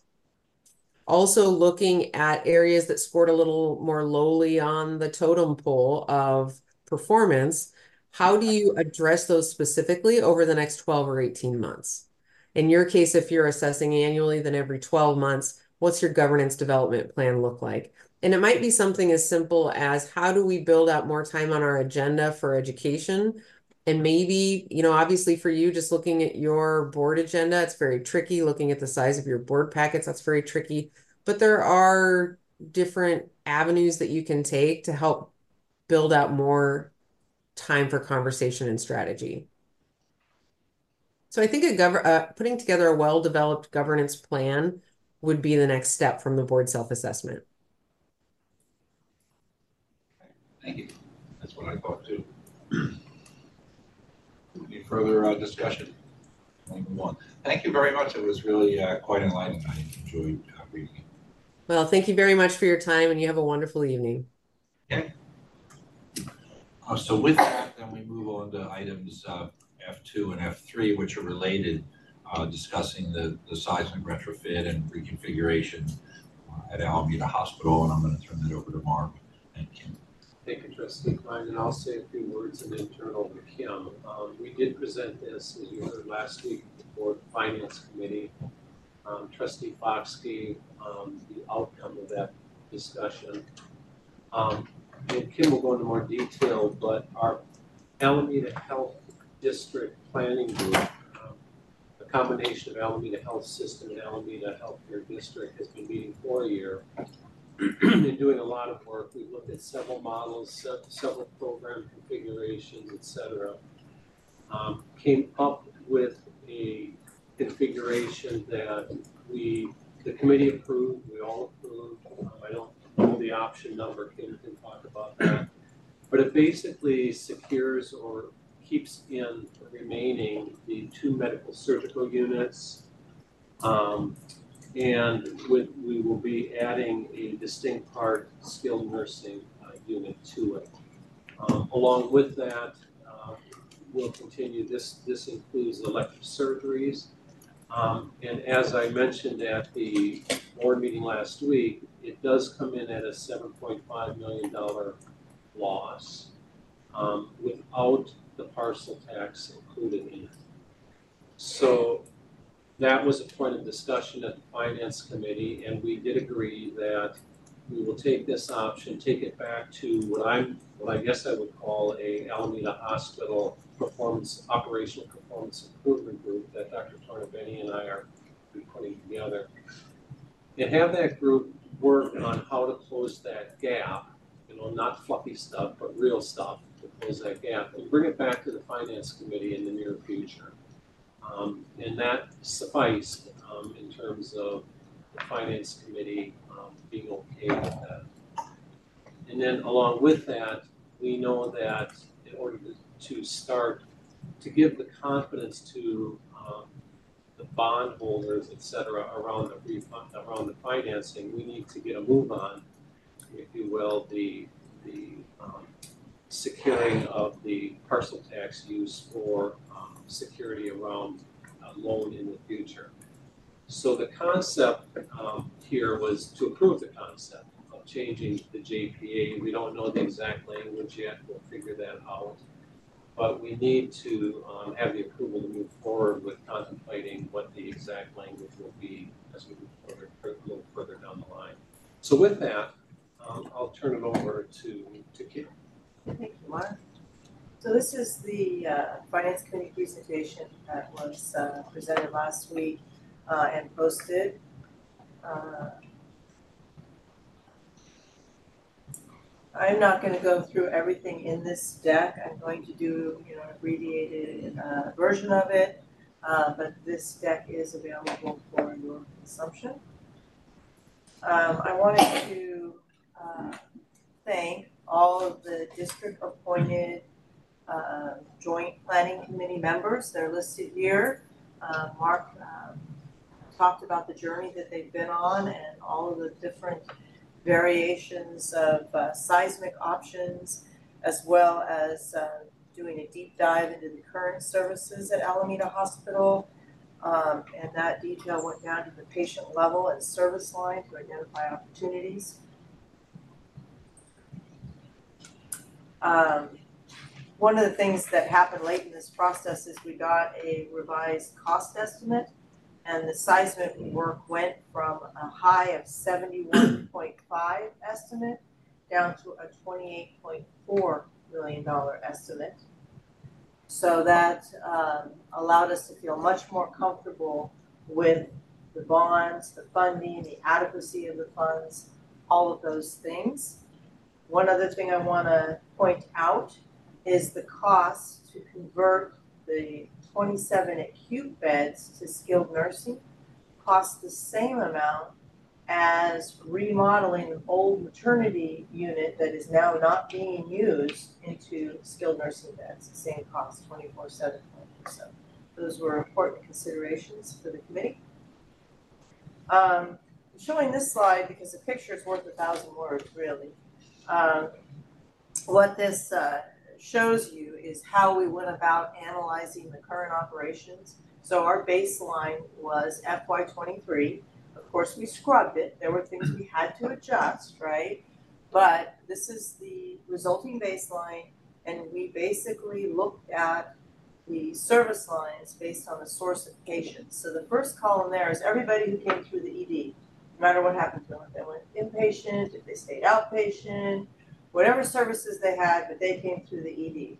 So that's the first column. Second one is elective. They did not come through the E D. They either were inpatient admission or transfer or an elective surgery case. Those were all elective. Subacute is its own unit. Uh, wound care is a clinic. Uh, the skilled nursing is Parkbridge and uh, South Shore. And the other is mostly reconciled, so a mixture of, of some small stuff. So when we scrub it and we come across, you can see we have a loss today of five point two million dollars, which includes that parcel tax. You can see it up there in the revenue line. Um, and the biggest loss is generated from that elective column. Those are the transfers and the elective surgeries. And we did do a lot of work with the committee and a deep dive on the types of cases and the payer mix and all of those things. But that was the biggest source of the loss. I'm not going to go through all of these assumptions. Happy to answer questions, but I think I don't know that we need to go to this level of detail. But there's assumptions that we had to scrub. And then there's also um, some other assumptions we included that are consistent with our monthly financial statements. There are a few key points that I think are worth noting. Um, when we did this, we discovered fifty percent of the E D activity is coming from the island. So residents are using the hospital. Um, they have a high Medicare payer mix, much more so than all of Alameda Health System, uh, indicating that uh, there's a higher Medicare population on the island.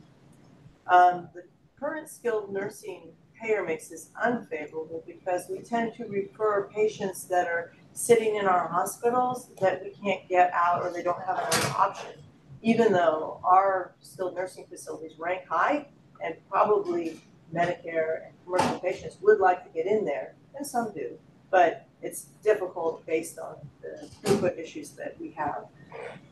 Um, there are sixty-six, um, an average daily census is sixty-six, which is an occupancy rate of fifty-eight percent. So that's low. We would like to optimize that more at eighty percent. You can't go to one hundred because you've got to have room to turn patients during the day. Um, some coming in, some going out. And uh, the length of stay is above the expected by one point five, which means that we have opportunities to reduce the length of stay. And our surgery volumes um, from the E D are less than one a day. So most of them are elective cases, ophthalmology, which are very short, short cases. Uh, so we have an opportunity to be uh, more efficient. So um, I've, I've got two columns here. I'm just comparing the baseline with the option that was uh, proposed to bring forward by the Joint Planning Committee. Uh, The baseline will tie out to my first slide. If you add back the full year of Southbridge, we moved them to Fairmont, and I needed to do a true-up here. Probably should have done it on the other slide, but we've been working with it on this slide, so everybody knows we don't forget it. So the, the baseline loss is, uh, is four point eight million dollars, and you can see it's the same in both the recommended option and the baseline. We have to remove the parcel tax because we're going to need to use that money to pay for the bonds. Now, granted, some of that money might not need to be needed to uh, pay for the bonds, but for now, we just took out what we had received for that F Y twenty-three year. And then in the option A, we're adding back to South uh, eighteen bed skilled nursing units. So the committee is recommending we go ahead and we spend the money um, to convert or to, to build the S N F unit into South rather than lose the acute beds. And then we did put some reduction in length of stay in here because we're already seeing it happen. It's already coming down since COVID. So then the loss is already improved over baseline from nine point nine to, to five point nine. And again, this assumes everything just keeps going. We're continue to do the same mix of surgeries. We continue to transfer the same type of patient that we do today. We looked at a whole bunch of other options. These are the summary of them. Um, So uh, option B there, we basically uh, changed those acute beds to skilled nursing. So we reduced the acute beds so that by taking the eight million dollars out um, from the transfers and the elective, that biggest loss, of course, you're going to see that it becomes much more profitable, right? And, you know, we could um, do the seismic work to those acute beds and not change them from acute and keep them licensed and lock the door, right? And then not do those elective cases. So this this analysis did not go to that to that level of what we might do to, in our system to mix certain services around. Option C would be to do two skilled nursing. It would lose the twenty-seven acute beds, make that a S N F unit, and create a second one on two South. This one becomes uh, quite a bit more profitable. Uh, option D, we looked at some other uses for the unit. The one here was the substance abuse, which does not help us. And then option E over there is to close the hospital, which is the worst option because then we lose the um, hospital-based S N F rates. So this is a, a summary of the recommendation. Um, and Mark's kind of already uh, uh, walked you through this. I'll do it again. Uh, so option A is to maintain the existing bed structure. So we're going to keep all of the acute beds. Um, we're going to take two South and convert it into a skilled nursing unit. It'll actually be a medical S N F unit, which has a better payer mix. The cost to do this is going to be fifty-three point one million dollars. Um, and the committee recommends that we appoint a transition committee that Mark already talked about and include uh, key staker, stakeholders to review the surgery mix, look at the length of stay opportunities, consider other program development, and take a more system-level approach to the analysis. And the uh, total capital costs are within the bond consultant's limit of seventy million dollars, which again made everybody feel a lot more comfortable. And the committee recommended that the J P A uh, be uh, amended to redirect the parcel tax for the use uh, to pay off bonds. We'll leave it at that. We'll have questions. That's a lot. Yes. Yeah. for for definition's sake, can we define elective surgeries? Are these any inpatient surgeries or truly outpatients scheduled to be in there? Is there still going to be inpatient elective yeah. surgery or surgical options? So the elective surgeries are mainly outpatient, but we do know that some of those elective surgeries created two and a half days um, of inpatient census at any given time. So it isn't, majority is outpatient. Okay. So just, just uh, uh, down to brass tacks. If a, if a patient comes in with an acute gallbladder, they can go in and be operated. So this will still serve the inpatient yes. cases. In emergent. In emergent cases. Yeah. One other thing to point out is, uh, I don't know if you can go back a few slides where you had all the options, but option C, which is the one that creates a, an additional subacute unit, I believe. Uh, but up on the top there where it says capital cost, you see that the capital costs are seventy-eight million dollars, so twenty-five million dollars more. You do get a nice return on it, yeah. but it's going to be, you know, if you look at that, that return, you know, I don't know if it'll pencil out twenty-five million dollars, how many years that'll take, but that's a factor that the board should be aware of. Yeah, and another factor, as I recall, is one hundred percent of the proceeds of the parcel tax can't be used. There's a limit. It's either, I think it's ninety percent, or the bond consultant might be. That's so correct. There's, there's going to be some um, still going back to operations. I'm sorry, Mister Chair. It, it is, is it true also that the seventy million is above the bottom limit? Correct. We, we couldn't be sure to fund that. Yeah. seventy, I think, was the hard limit. Yeah. And that, you wouldn't want to be that close. So keep in mind then that the, the, the scheme here, as the British like to say, is to um, use the parcel tax money partially to do the seismic retrofit that has to be done, but also to fund the renovation to make uh, the facility more profitable, if you will, or more financially solvent.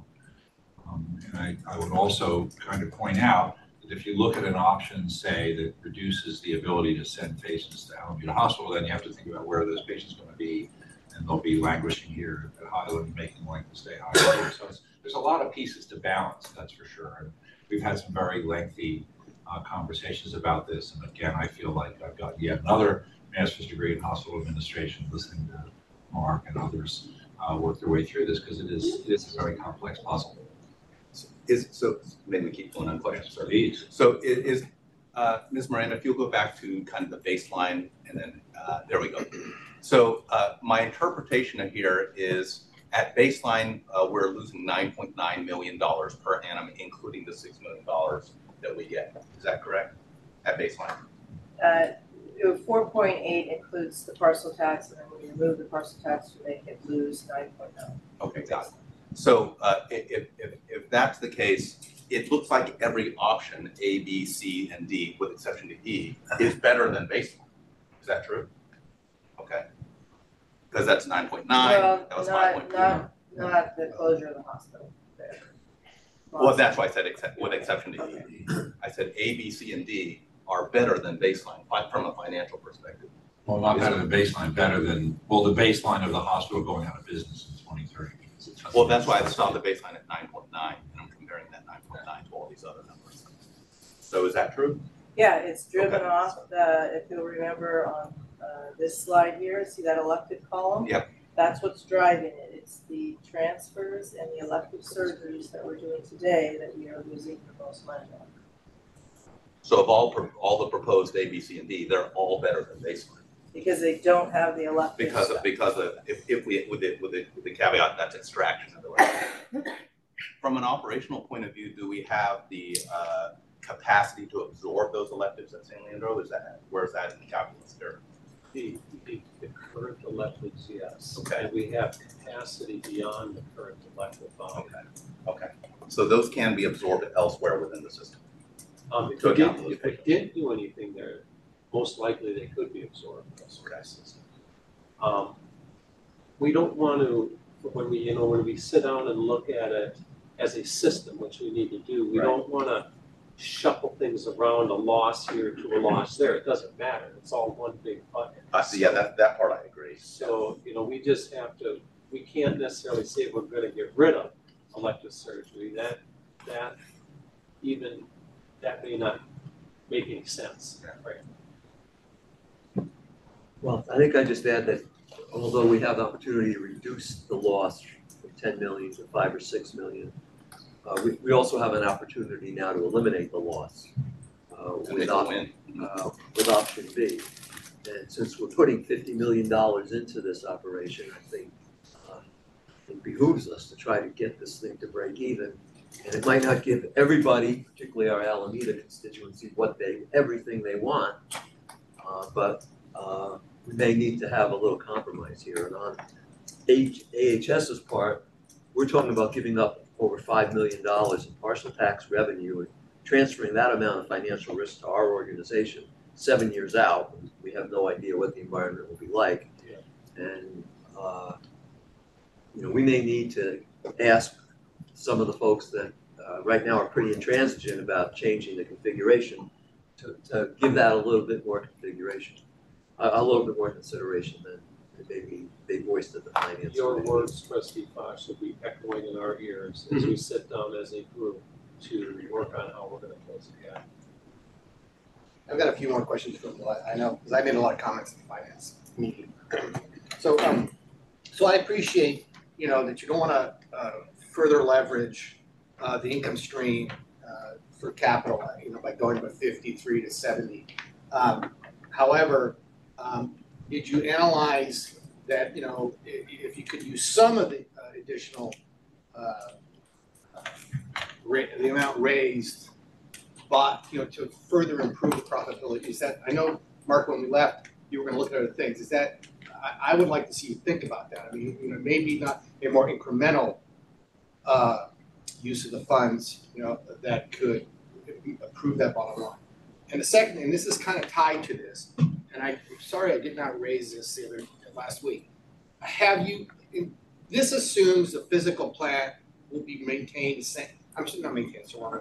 The land is going to be used exactly the same configuration or the same amount of land. And what I'm getting to is, is, is it possible that uh, part of the land could be utilized for, to generate another income stream? I mean, do you need the you know the land that you have that Alameda now has?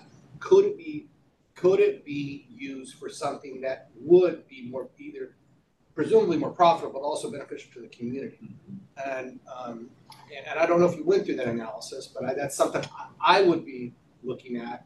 You know, I mean, I, mean, I, I know I deal with this within my world. You know, we have uh, offices and shopping centers that have a, you know, incredible parking fields, and you don't need the parking fields as much anymore for a lot of different reasons.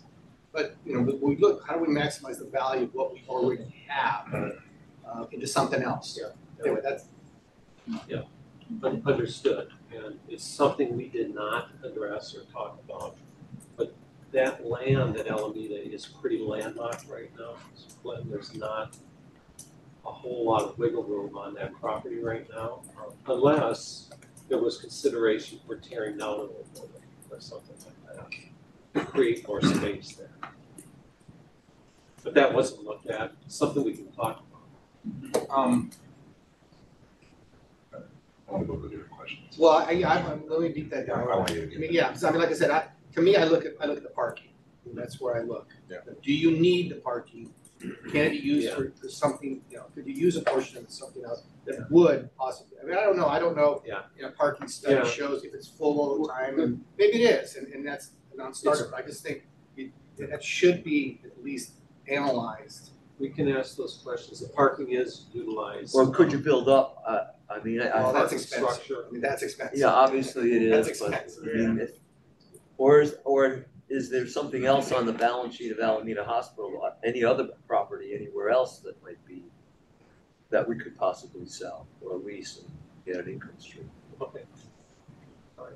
So well, were you, were you, were you? Yeah.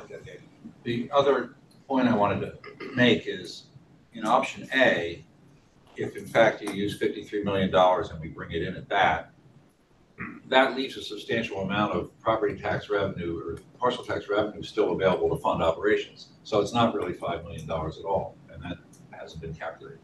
I don't know how, to, how we calculate exactly what the bond payments are, but if we know that the maximum available is somewhere around seventy and we're borrowing fifty or fifty-three, then each year there's a couple, you know, a couple million dollars yeah. probably still there. And, and that could be considered against that seven point five million dollars right. loss. Yeah. And I guess I would just put the question out there is in the bond indentures would is the uh, the you know the banker that you're working with looking at the fact that there's maybe a little bit extra to cover the bonds if anything came up, and you know may have another view of there's always a reserve diverting yeah, some of that reserve to oper you know, or guaranteeing some portion of that op that reserve to operations. Yeah, that's you know, if there is leftover, if you will, that would have to be part of the language in the J P A in terms of, you know, that leftover comes back to operations toward the organization. And that's what we, that's what we have to decide. If that's doable. If that's doable. No, that's, I think that's, what else would the district do? Well, I'm not thinking about the district. I'm thinking about uh, the bond venture and whether that extra money is going to be something that the, the bond sellers or, or bond counsel is going to want to leave in there. It's really underwriter. It's yeah, an underwriter. underwriter issue. Does it make the bonds more marketable? Would it give us a better interest rate to know you've got a little, you got a little vigorish in there? Well, there's always there's always going to be a reserve. And I think my recollection is sometimes the reserve does get reduced over time as the bonds are paid, are paid off. I do recall that these are these are C O Ps, C O Ps. And uh, I think I've seen that, that those uh, uh, amortization of that, when you see reserve go down over time.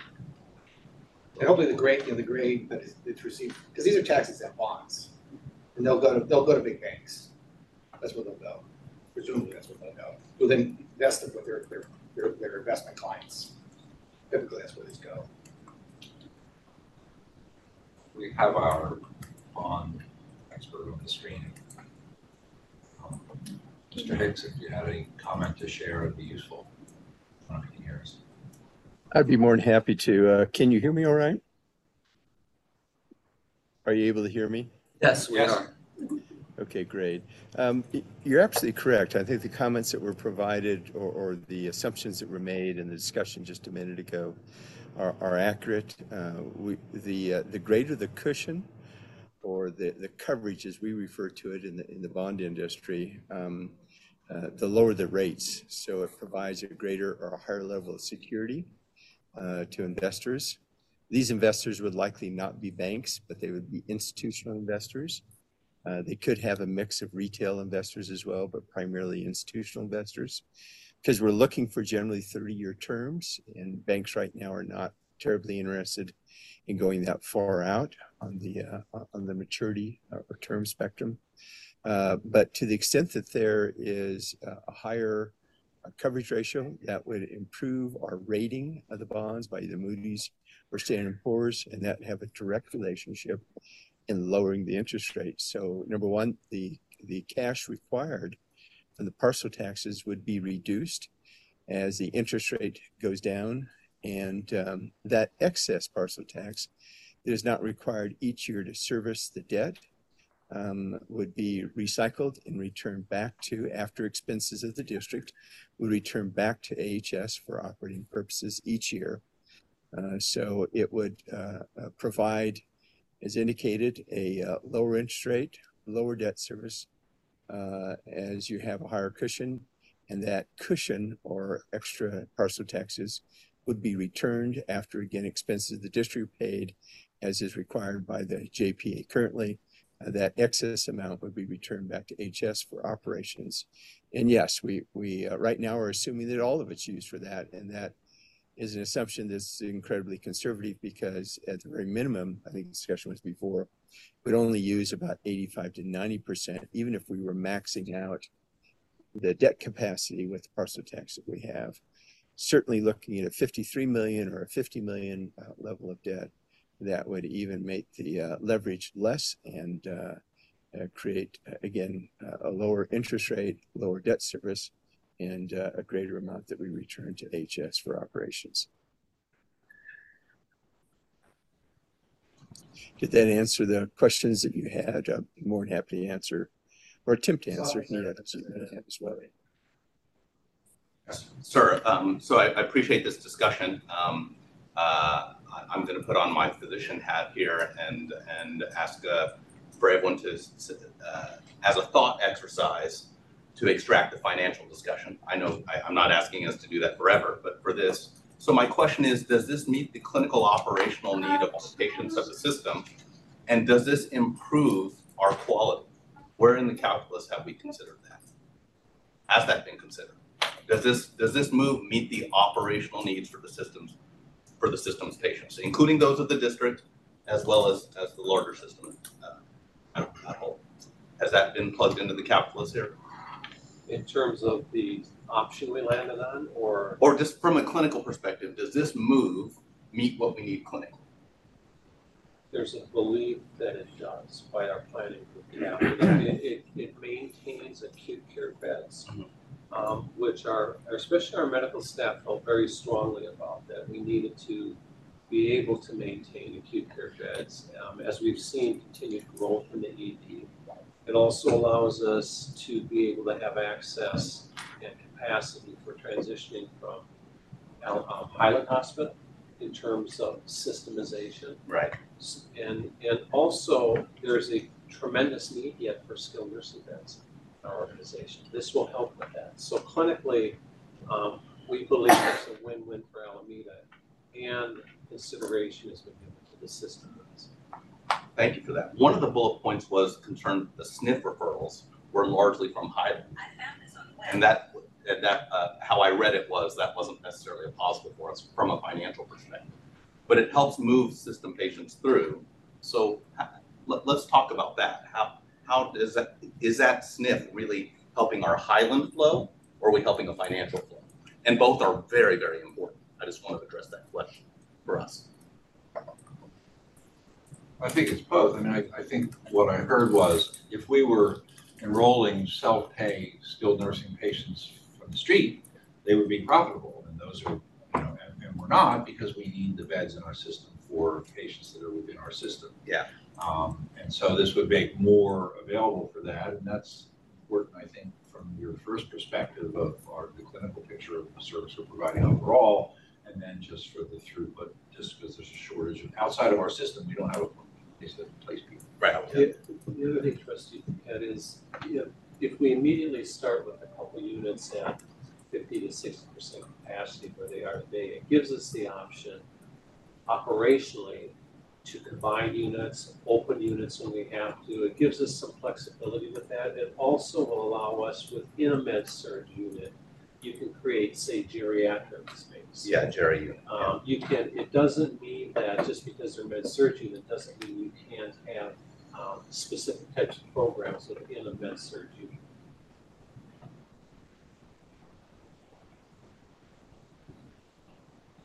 Thank you. So I, I want to repeat my other comment. Are we have more of this presentation, or is that that's pretty much okay? So I, I'll repeat for the benefit of the other trustees was that um, uh, you know, the outreach. I think the community outreach that's needed here, and uh, I mean not uh, obviously within the island of Alameda, but uh, but including the, the city government and uh, uh, you know, and obviously the district's very involved. I just think that's vitally important. That because, uh, like I said, I I think all people will hear is, you know, you're you're changing my hospital, and they shouldn't hear that. that in fact, because people always assume the worst. You know, if you're going to do something different, and talk, you know, talk, have a plan, and no, this is actually improving the performance, improving more services, better for, better for the community. That sort of. I'm, I'm not going to write. I'm just saying that's the sort of things should be talked about, um, because again, I. Human nature is what it is. Yeah.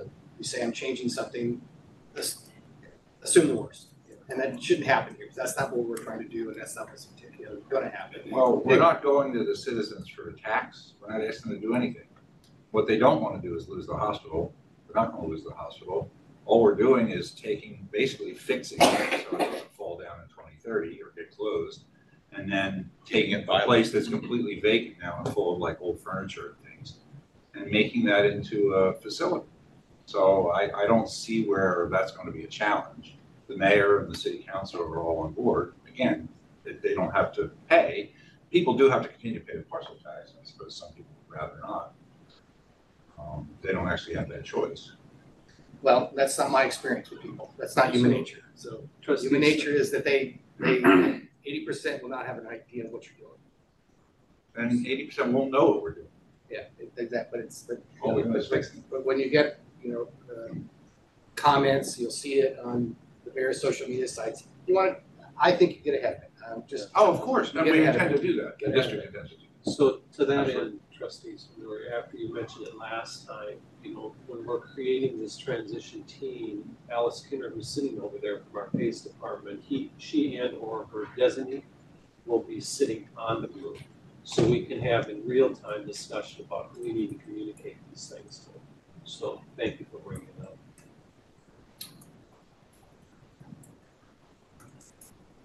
Doctor Joshi, do you have any comments from a, a, the med staff perspective? Yeah, thank you for this opportunity. Um, I think um, Mark Fratzke said it well, which is that the med staff, we really do strongly believe we need the acute care beds. We need to be able to take care of our patients. Um, the emergency department volume has increased. We are unable to transfer to Highland because of their onboarding issues. Um, we already have um, the clinical need. And I think what's really important is that all of this analysis is about Alameda Hospital, but it really and truly is about what H S needs as a system. And so when we look at the metrics and the financial argument, Um, I just hope that we can remember the system metrics, the system financial argument, and for us to truly be able to provide great quality of care and access to those who don't have anywhere else to go, it's really the acute care beds that's where we need to look. And yes, there are restraints. There are, you know, restraints within the operating room. There's restrictions within S P D that are real, and we need to work within those confines. But as much as we can within those confines, I think we need to maximize acute care beds. Thank you. All right, if I can suggest that our, our chair, who is from the Alameda Health District, make a motion. We have an action item here, right? I suggest it might be the most appropriate person to make that motion. I will happily second it.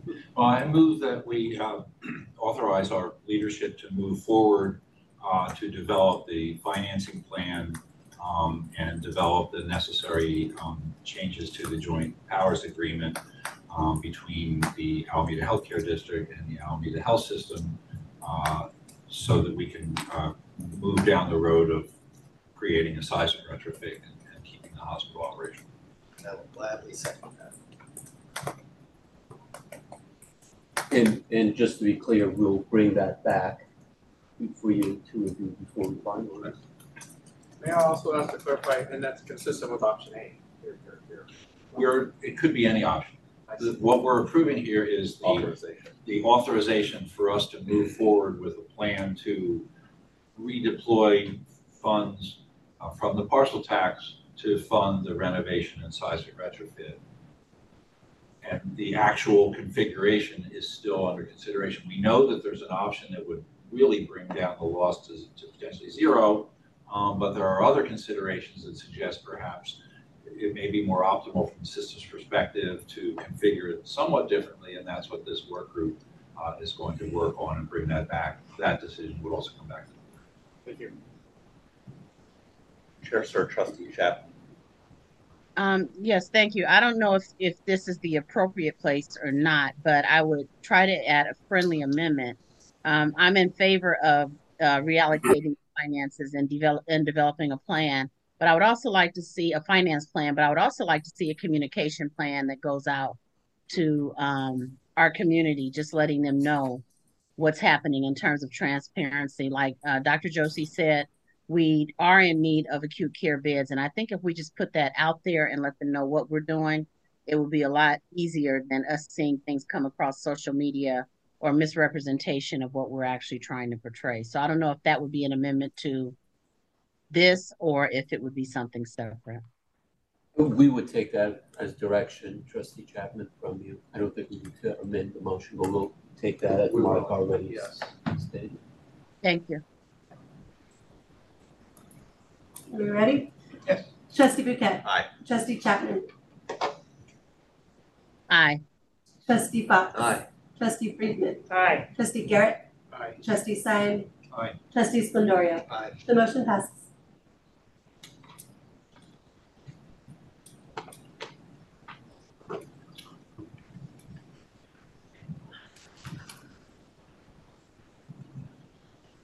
Um, that. Next item we have is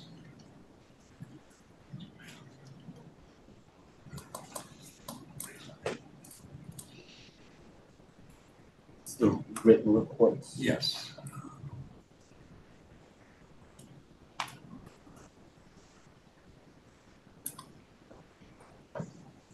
We're on to the board calendar and tracking. Is there any discussion about that? Yes, sir. I, I think I would like to uh, propose somewhere on our agenda item to hear about the Cardea um, uh, follow, follow up uh, about the report and, and somewhere down the, down the road. Yeah, and that's come back twice. That needs to be on the agenda. I agree. A number of written staff reports. Uh, Trustee, if we were to do that, it's, it's an unfolding um, issue. I would suggest, if the board is okay with it, that we have it be in March or April.